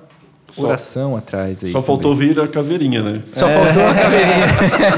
Não, seria top. É. Pra, pra não terminar o momento merchan, eu vou pedir só pro padre me alcançar o Glórias de Maria que tá ali, padre. E também tem o Prática de Amor a Jesus Isso. Cristo. Não, é porque quem é assinante anual, né? É, é, é, tem sempre a, a possibilidade de, quando tem no estoque, certo? Adquirir na nossa loja Premium alguns livros. É, e lembrando que quem assinar o plano anual agora ganha Prática, prática. de Amor a Jesus Cristo. Também tá ali, padre, é o roxinho ali. Se o senhor... Aí o cara vai dizer, mas eu já tenho Prática, não sei o que. Cara, entra em contato com o nosso suporte ali que a gente a consegue gente um Glórias de Maria para ti no lugar, né? Você já tem o Prática.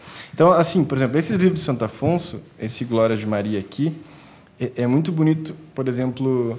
Tem alguns trechos, para quem não sabe, né? Santo, Santo Afonso foi um mariano de primeira categoria, assim. Primeira categoria. Tipo, todos os livros de Santo Afonso sempre tem menção à Nossa Senhora, quase por capítulo. Sempre no final, né? Ele fala. Inclusive, ele tem uma, uma citação que eu acho muito bonita, que ele fala que feliz da ação que é feita entre duas Ave Marias. Ele fala assim, né? Ou seja, sempre coloca Nossa Senhora no começo e no final. E ele é, escreveu esse livro, Glória de Maria, comentando a Salve Rainha, comentando outras glórias de Nossa Senhora, né? E, que eu considero esse livro como que a, a continuação do Tratado da Verdadeira Devoção, que a gente já editou uhum. aqui também, né? Ou seja, ele ainda uh, uh, mais bonito, talvez, em estilo, né? O Tratado é um compilado muito, muito bonito, muito rico. Mas o Glórias de Maria... é um, um século posterior, né? É. E, é, Santa, é São Luís e depois Santo Afonso. E Santo Afonso é meio que uma continuação uhum. desse legado, assim, mariano. E dentro de, do Glória de Maria, tem uma, umas citações que ele fala quando, em datas marianas especiais, tipo o dia da Imaculada Conceição, Nossa Senhora vai até o purgatório, né, segundo as revelações de Santo Afonso, e alivia as almas, certo? Ou seja, dá a elas, acelera o processo delas. Existem é, momentos em que Nossa Senhora é, é essa porta do céu mesmo é, é, para essas almas, certo?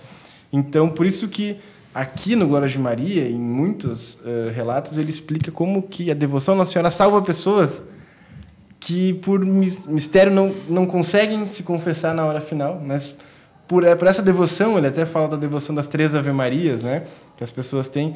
Às vezes, tipo, a pessoa era má a vida toda, mas rezava três Ave Marias. Aqui não estamos fazendo apologia, hum. precisa ser mal a vida inteira e ficar, e ficar não, rezando. Se eu rezar três, três Ave Maria, eu posso ser um sacana, né? Aquela coisa... Mas por causa dessas três Ave Marias, essa, essa pessoa acabou se salvando, né? Por causa de Nossa Senhora. Então, Santo Afonso coloca Nossa Senhora como essa estrela da esperança, como essa porta do céu, né? A forma dela realmente consegue ajudar as pessoas a, a, de algum modo misterioso, pelo amor dela, né? Se salvarem mais rápido, mais eficazmente, mais, assim, é, por milagres que ela consegue dar, né? Com, com as graças de Deus. Então, veja, a gente está falando de um santo que realmente escreveu obras espetaculares. E eu tenho uma última coisinha. Vai lá, vai lá, vai lá. Sobre o Preparação para a Morte, que tem relação com a oração do Santo Afonso, até não está aqui. Nosso merchan está incompleto, cara. O Santo Afonso fala de uma coisa chamada perseverança final, que é diferente da perseverança, que é uma graça especial que ele cita. Que na hora da morte, existe uma graça para que você não desespere, para que você não... né, para que você seja salvo. E ele fala que é uma graça que você pode pedir. Pode passar a vida pedindo, né? E no a oração ele fala, olha, peçam sempre a graça da perseverança final, né? Que é na hora da morte você conseguir perseverar. E daí ele cita vários santos que durante a hora da morte, certo? Uh, passar, porque é uma hora onde o demônio uhum. vem com todas as forças dele tentar fazer você se perder, né? Então, uh, uh, Nossa Senhora, Deus, evidente, estão querendo nos proteger. A gente tem que pedir a graça para eles, entendeu? Eles estão ali querendo nos ajudar. Inclusive, tem uma indulgência, claro, precisa estar em estado de graça. Quem morrer agarrado num crucifixo tem uma indulgência. Está no, no, nos formulários lá, no, no, no novo formulário das indulgências. Eu não sabia dessa. Vou botar é. um crucifixo no bolso. É agora. Estou com o escapulário. Eu já estou com o escapulário aqui. Está na hora de pegar um crucifixo é. aí. Mas ele, ele fala justamente sobre isso. A gente muitas vezes pede perdão, e, só que não pede por perseverança, para conseguir permanecer, para conseguir perseverar. E também tem um outro livro que a gente também tem aqui, que não é de Santo Afonso, mas é de São Luís uh, Grignon de Montfort, que é o livro um, O Segredo Admirável do Santíssimo Rosário. É um livro maravilhoso, foi um dos primeiros que eu li também, é, quando eu me converti, e que ele mostra muito bem sobre o poder do Rosário e a devoção à Nossa Senhora. É muito bom livro, indico a todos aí. Quem for assinante, vai na loja virtual. E tem uma historinha muito legal do, do Glórias de Maria, que quando Santo Afonso estava velho e cego já, né? Ele pediu para lerem alguma coisa sobre Nossa Senhora para ele. E aí os filhos espirituais começaram a ler E ele começou a ficar tocado com aquela leitura, assim, e ficou e era dele. Ma maravilhosa. E ele perguntou, nossa, quem escreveu isso? Ele já estava velhinho, já nem lembrava que ele mesmo tinha escrito. Foi o senhor, né? Foi você que escreveu isso, uh, Dom Afonso, né? Que já era bispo. Ele ficou todo constrangido, né? Que tinha sido ele que tinha escrito.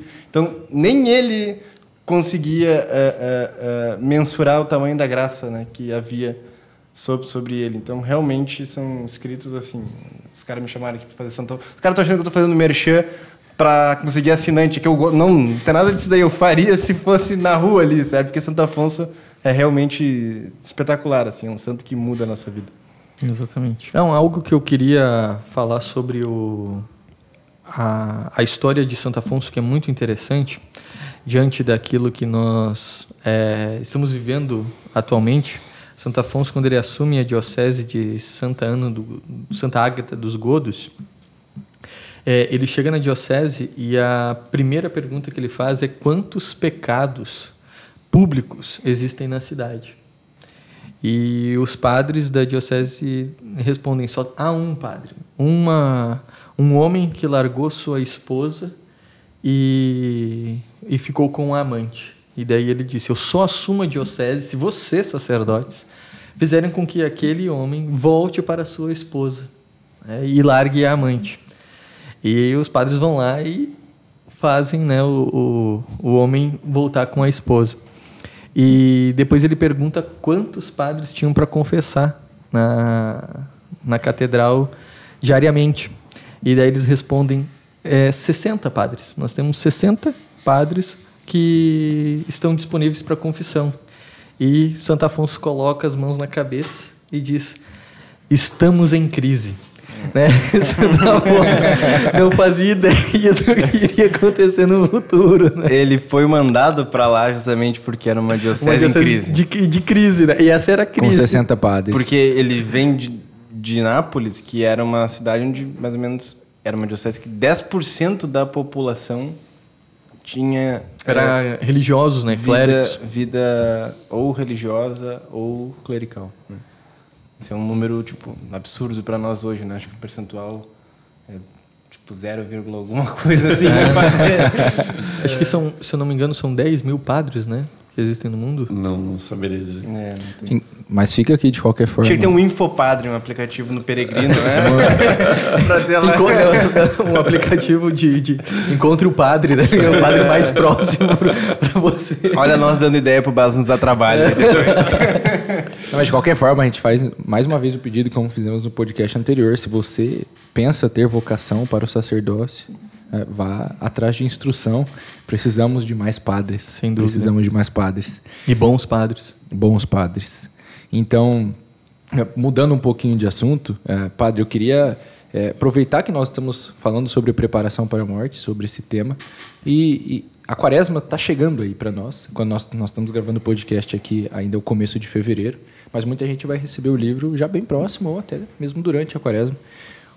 Eu queria ver com o senhor como que nós podemos utilizar dessa, dessas meditações, como nós podemos utilizar esse período da quaresma para nos prepararmos para a Páscoa que vai vir e também é, aproveitarmos isso para fazer essa reflexão sobre a nossa vida e, no, e olharmos para a nossa morte. A quaresma, eu diria, é um tempo de, de morrer, né?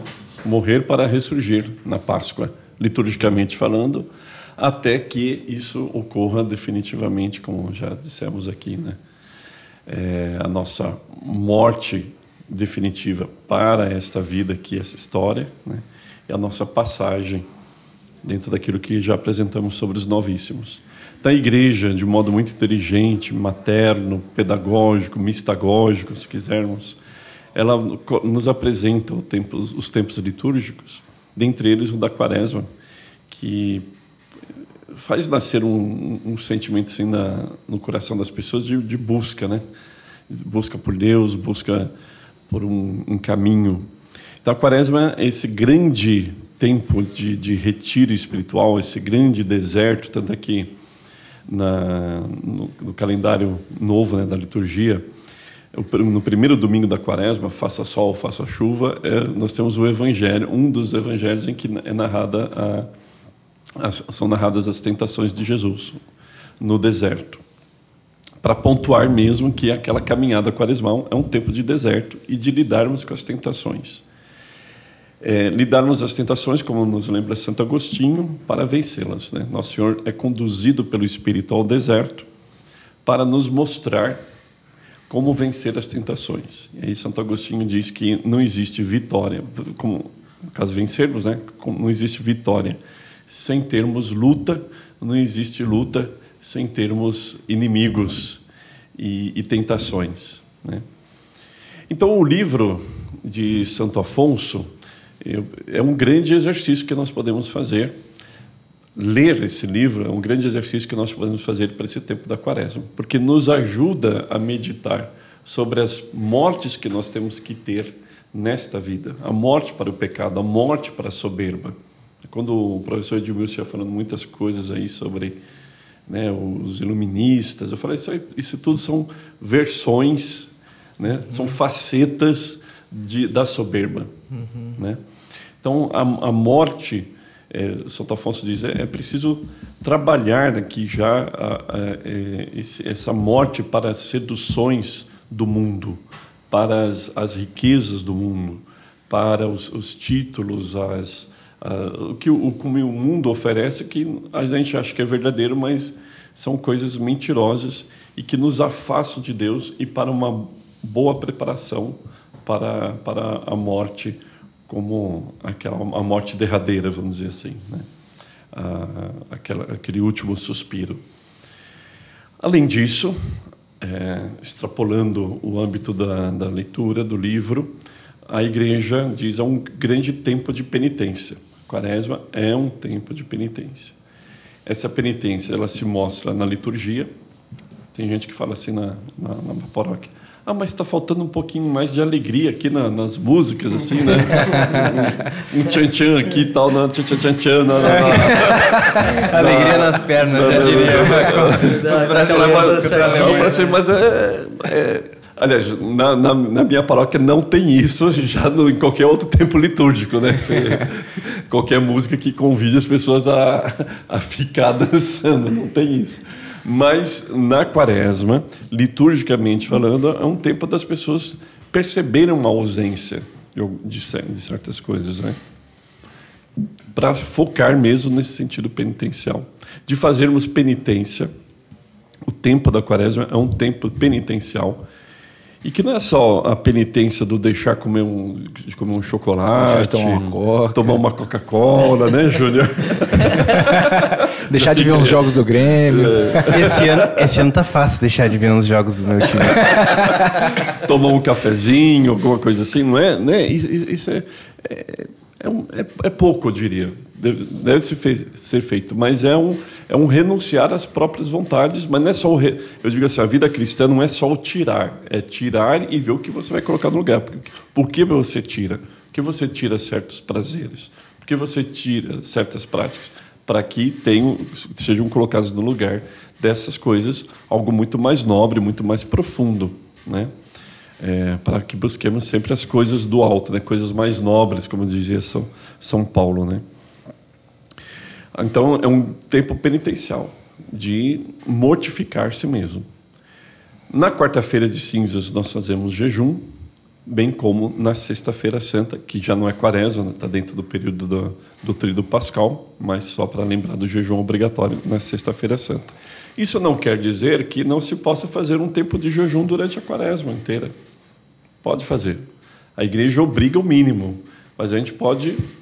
A gente só não pode obrigar os outros a fazerem a mesma coisa, o jejum durante a quaresma inteira. Mas é possível fazer um jejum durante a quaresma inteira, né? Que não é o jejum, quando a gente fala de jejum, é jejum mesmo de comida e bebida. Jejum mesmo de comida. Não é o jejum de palavras. Não é o jejum de palavras. Não é o jejum de fofocas. Fiz o professor se engasgar ali agora. Não é o jejum de fofoca. Ah, faz jejum de fofoca. Fofoca a gente não deve fazer, né? É, a gente deve renunciar aos pecados.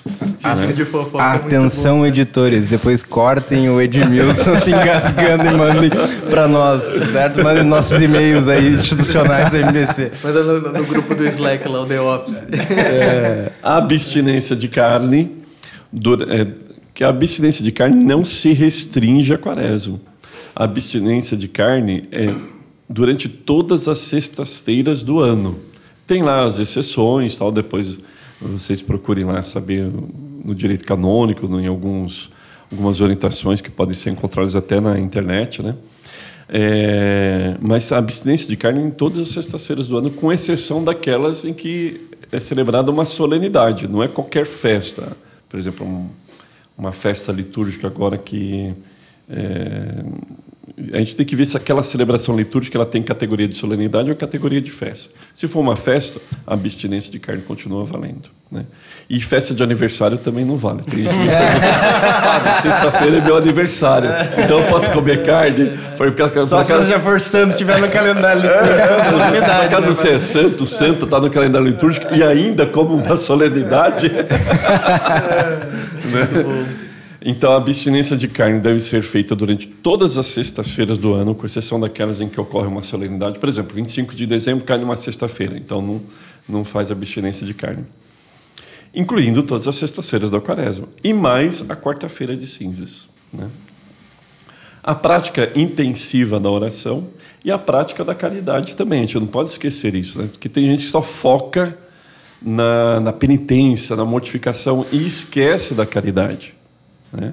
Esquece do estive com fome e destes de comer, era peregrino e me acolhestes, né? Estava doente e fostes me visitar, né? Porque Nosso Senhor Jesus Cristo inclusive diz, né? Eu estava doente e fostes me visitar. Naquele doente eu ali estava, né? Naquele doente, naquele peregrino, naquele faminto, naquele sedento, né? Naquele nu, naquele preso, eu estava ali presente, né? É, eu acho que um, uma coisa interessante dentro desse ponto, padre, desculpa cortar, é a respeito do, da esmola, né? É, muitas pessoas acabam... Ah, eu não vou dar esmola porque o fulano vai usar droga. Eu não vou dar, dar esmola porque o fulano vai uh, comprar bebida e não sei o quê, né? E a esmola a gente tem, né, tem que dar. É, o que a pessoa vai fazer com o dinheiro... ou com aquilo que você deu, com a comida, enfim, é, é problema dela. Mas ó, nós temos que fazer essa, essa doação, né? E, e essa quaresma aí é, é um tempo para a gente também é, estar mais atento a, a esse Cristo, né? Que aparece, né, diante de nós aí, muitas vezes diariamente, né? Eu até, eu, quando eu falo esmola, a gente fala com um valor muito pequeno, né? Uhum. Então, às vezes, a gente tem um coração muito pequeno, que a gente fala, bom, já ganhei um pontinho junto com Deus, que eu dei cinco centavos para não sei quem que me pediu lá os cinco centavos. Gamificação da salvação. E, e na mesma semana eu paguei lá mil e tantos reais num tênis, num par de tênis. Bom, o dinheiro é seu, você faz o que você quiser, mas também você tem que ver onde são os seus valores, né? Quem sabe você deu uma esmola de... de quinhentos reais ajudando uma, alguém que precisa mesmo, uma instituição, compre em cestas básicas aquele, quinhentos, em, né, aquele valor de quinhentos reais e deixe de comprar aquele tênis, aquele par de tênis, quando você já tem mais dois, três pares, um para a corrida, o outro para academia, o outro para... A gente também tem que ver isso, né? Não, é só, não são somente os cinco centavos, dez centavinhos que a gente dá para a pessoa ali no, no semáforo. Isso me fez lembrar uma história que eu falei para o Elton um dia, tem que contar isso no podcast. Pois tá aí a oportunidade. Surgiu a oportunidade agora. Eu só pensei o seguinte, Vá, se é mil reais o par de tênis, será? Doa quinhentos, compra um pé só, depois compra outro, é, né?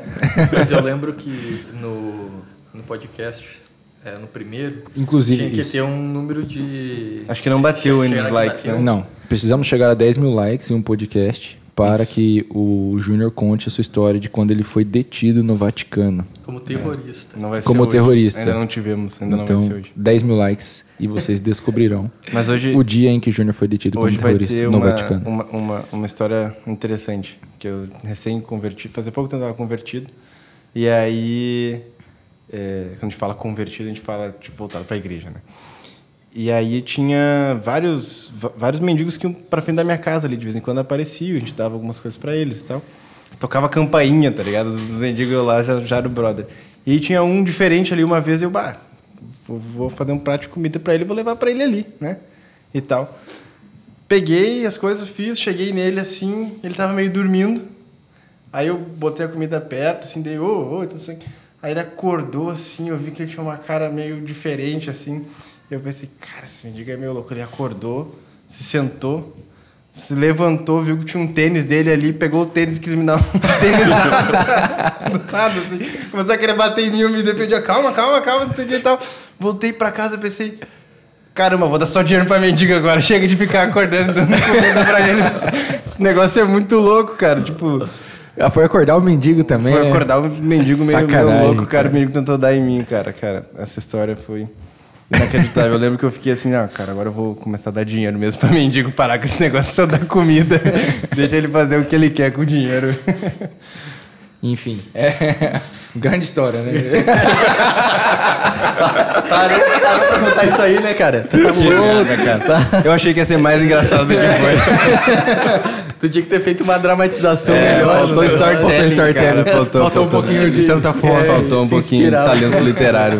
Tô muito mal na literatura. Ah, mas enfim. É... Tá louco, cara. Voltando aí pra...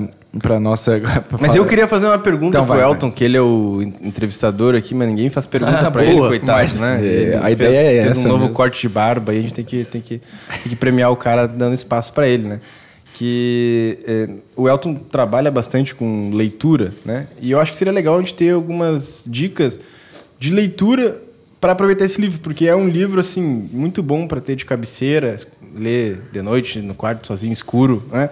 Mas... Tem, tem várias coisas que podem ser feitas de, de leitura para você conseguir ler, porque às vezes tem isso nos nossos assinantes, né? Olha, tem dificuldade para terminar o livro e tal. Isso é um livro muito fácil de terminar. Sim. Né? Com, inclusive, com breves leituras.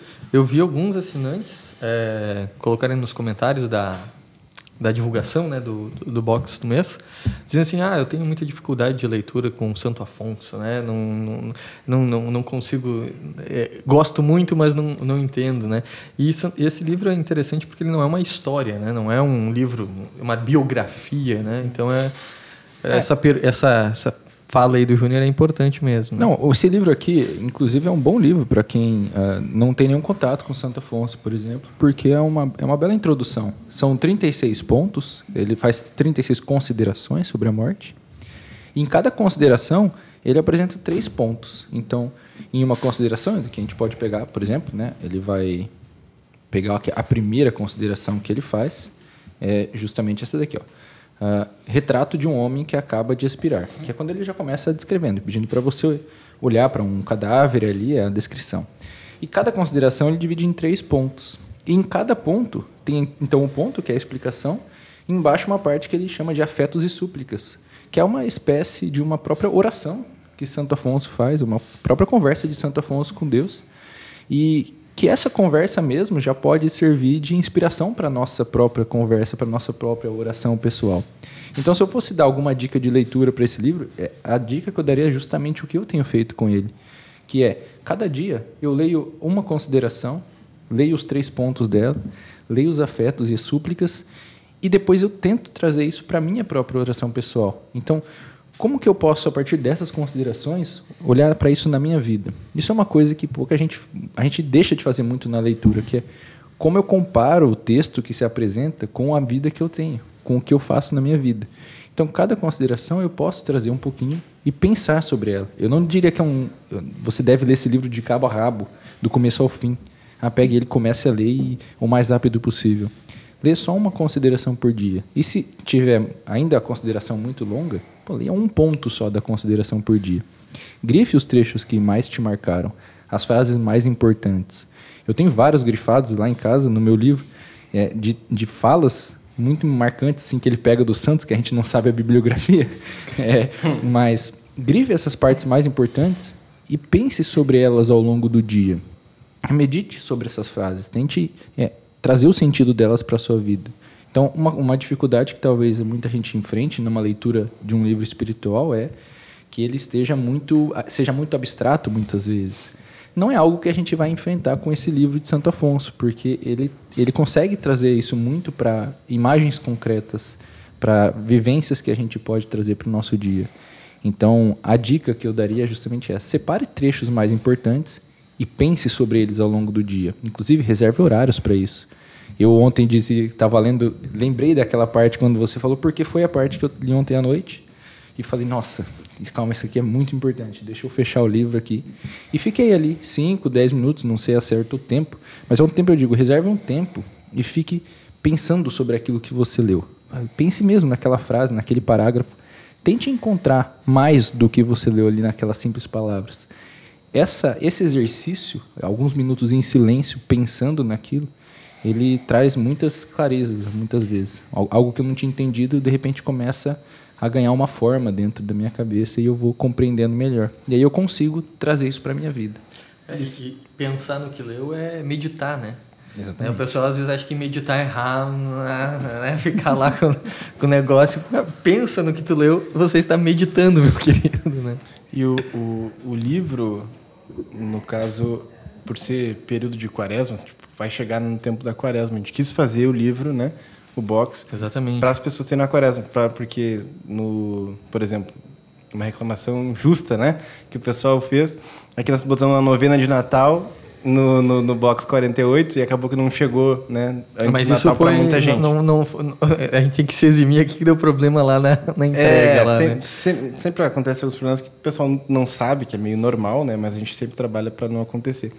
Mas para não ter nenhuma chance desse problema acontecer, a gente pensou, não, vamos fazer um box voltado para a quaresma, né?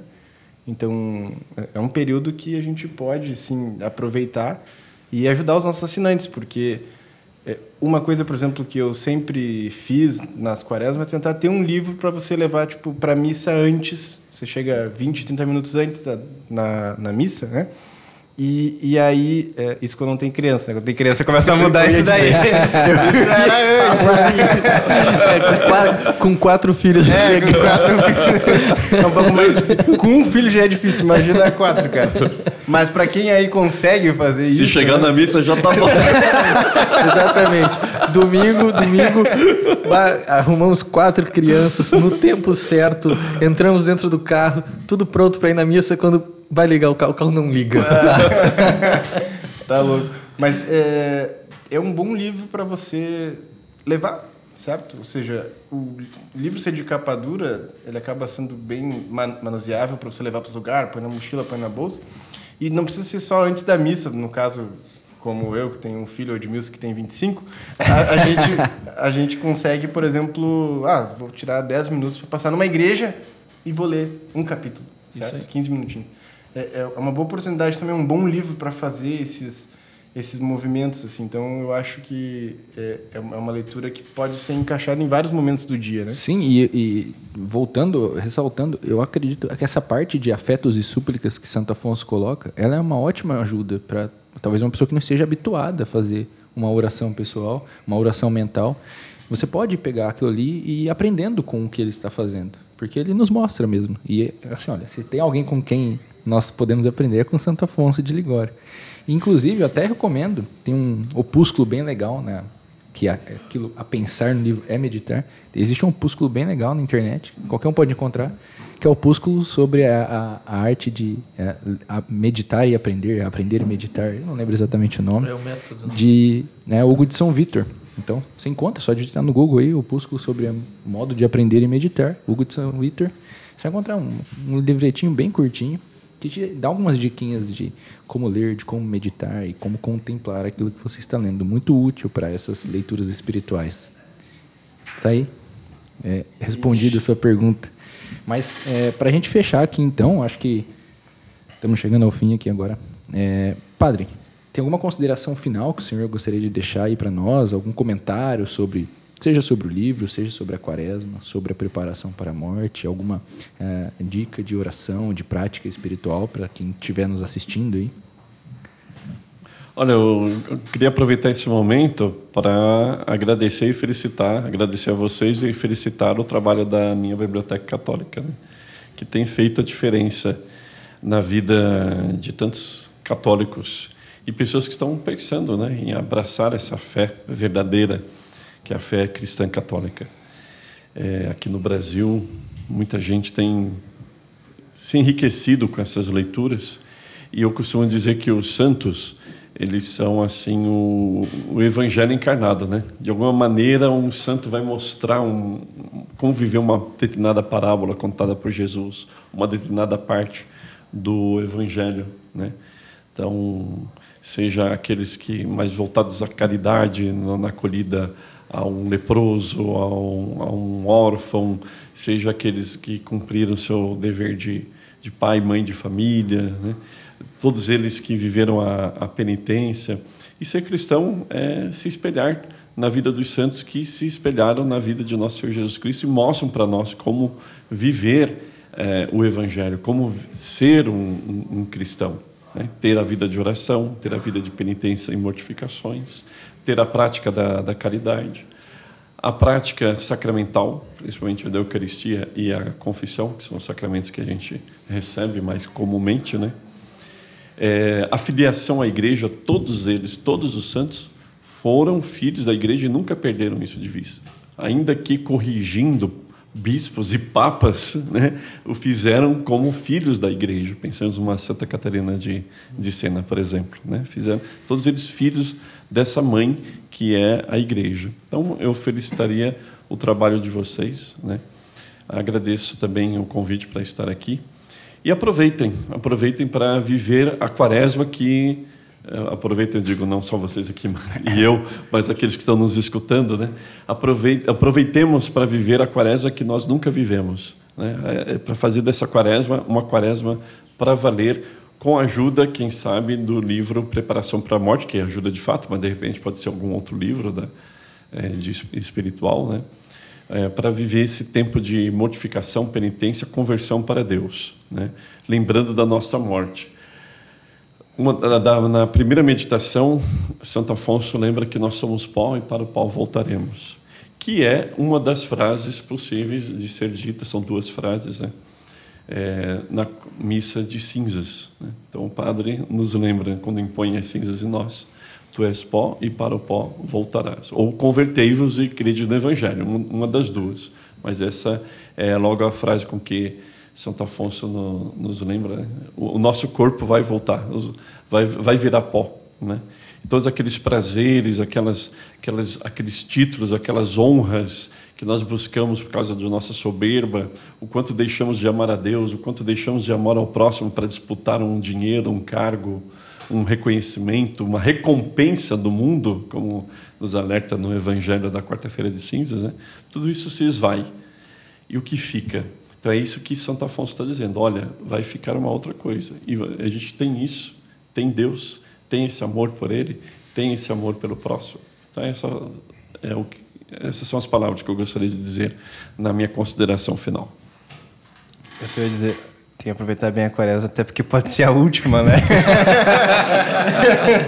É, eu não sei o que quem está assistindo vai fazer depois do podcast, mas é provável que nós três aqui vamos fazer, fazer um, eu sou o primeiro. Vamos fazer um exame de consciência e uma fila para confissão. Bom, queria agradecer aí também a presença do Edmilson. Edmilson, obrigado aí. Eu sei que hoje o senhor fez um, um grande... um grande trabalho para poder estar aqui. O seu filho acabou de nascer também, meus parabéns, um pouquinho antes do meu. E... Um pouquinho antes mesmo, alguns dias. Poxa, foi um prazer tê-lo aqui mais uma vez. Prazer é todo meu, sempre é uma honra estar aqui, né, falando com vocês, conversando, partilhando, né? É, é uma conversa entre amigos mesmo, então é, um, é uma alegria. Literalmente, né? Literalmente. E... Você quer falar, quer fazer um comentário? Não, antes? Eu só queria que o Ed comentasse ali no final do guia, a gente botou dois Q R Codes bem, bem especiais, ah, tá, para o pessoal, ah, né, responder. É, eu queria que vocês não vissem essa parte do guia, que é M B C News, o dia que vai nós ter perdemos. O a gente fez umas novas contratações, a gente fez umas novas contratações, vamos marcar um futsal para ter revanche é, contra o pessoal eu... do Instituto de São Vitor, porque assim, nós levamos um pau, né? Não vou falar o placar aqui, porque eu não vou fazer esse eu, eu fiz de gols. Humilhação. Eu deixei o meu também, mas não adiantou nada, não certo? Adiantou nada. Só nós três jogamos, basicamente. Dá pra ver pelo tipo... O, o, Pô, já, já, já, o você já imagina o resultado. Como é que foi o resultado, né? Ficou complicado. Mas agora a gente trouxe umas contratações novas na M B C. E aí a gente vai montar a revanche. Então, o pessoal do Instituto tá prometido, vai ter revanche aí, tá? Só a hora vai chegar. Não, é... Nós colocamos algo bem interessante aqui, que já era um projeto desde o início, agora a gente conseguiu colocar em prática, que era trazer ao assinante uma experiência maior, né, de interatividade.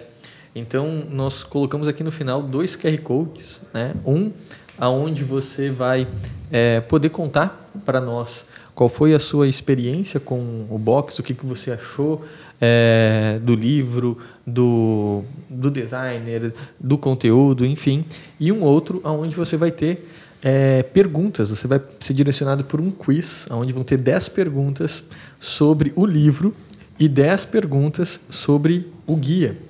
E você vai responder e você... Depois vai ter o resultado e esse resultado vai lhe dar alguns pontos, né? Uma, um processo aí que nós estamos iniciando que é, vai uh, mostrar para fazer com que você tenha aí um, uma motivação para ler o, o, o guia, para ler o livro, né? E entender também o, o conteúdo que está aqui, né? Então, esse é um, uma novidade que está vindo aqui no guia.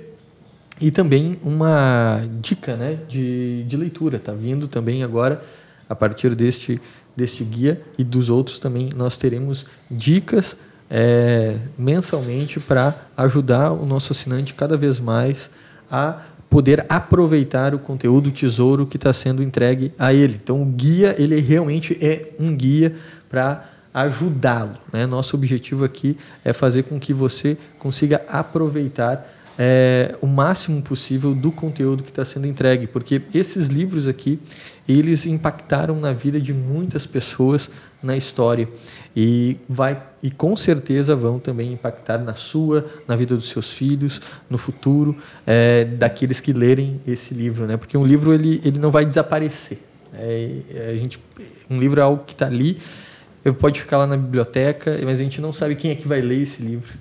E quem vai pegar num momento e pode se converter, né, a partir da leitura de um livro. Então, é, são verdadeiros tesouros. Muito bem. E, então, eu queria também agradecer o Júnior Volcan aí por mais uma vez estar aqui conosco. Estamos sempre é, aí, né? Como sempre diz, aí. Então. Literalmente também, estamos sempre aqui. Mas, cara, hoje eu acho que deve ser um dos podcasts, mesmo que os próximos que a gente for fazer vai ser bem especial, dos mais especiais. Porque eu só trabalho aqui hoje por causa do Padre Ricardo. Assim, in, indiretamente, né? Foi é, o padre que me indicou para ser pesquisador de um, de um projeto da Lumine, antes da Lumine existir, né? O filme do Anchieta. E, e aí ali eu conheci o Baso, prestei serviço para a Lumine, foi, foi bem legal. Depois acabou, depois de um tempo, vindo aqui para a M B C. Eu não teria conhecido o Basso se não fosse a indicação do padre. Então... Né? Então, só estou aqui hoje graças ao Padre Ricardo. Então, certo? Tem que, então vamos tem pagar que diz... uma ótima cerveja para o padre, tô... artesanal, né? Tem que, tem, é o padre, o padre tem que pagar um dízimo lá para a paróquia também. É. Aqueles quinhentos reais do tênis. Não, a cerveja já tá boa, a cerveja já tá boa. Bom, mas... O padre tem piedade desse pecador. Se, se é assim, então eu também só estou na M B C indiretamente. Por razão do padre, porque eu duas cervejas já, duas cervejas. O padre já tem duas cervejas artesanais. Mais e uma I P A agora, então. O, o, é essa verdade, semana é vai ser boa pro padre. Tu vê só. Então, pois é, padre. É, de novo, a, agradeço imensamente. É um grande prazer para mim, é um grande prazer para todos nós. Tenho certeza para muitos que estão assistindo aqui. Tê-lo aqui conosco.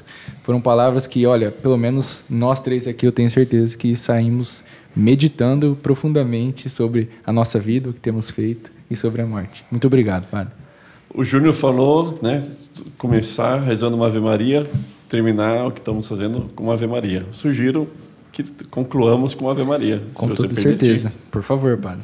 Ave Maria, cheia de graça, o Senhor é convosco. Bendita sois vós entre as mulheres. Bendito é o fruto do vosso ventre, Jesus. Santa Maria, Mãe de Deus, rogai por nós, pecadores, agora e na hora de nossa morte. Amém. Rogai por nós, Santa Mãe de Deus, para que sejamos dignos das promessas de Cristo. Amém. E muito obrigado pela sua presença. Se você ainda não é assinante, clique no link da descrição, garanta o seu box desse mês, Preparação para a Morte. Nos vemos no próximo podcast. Até mais. Tchau, tchau.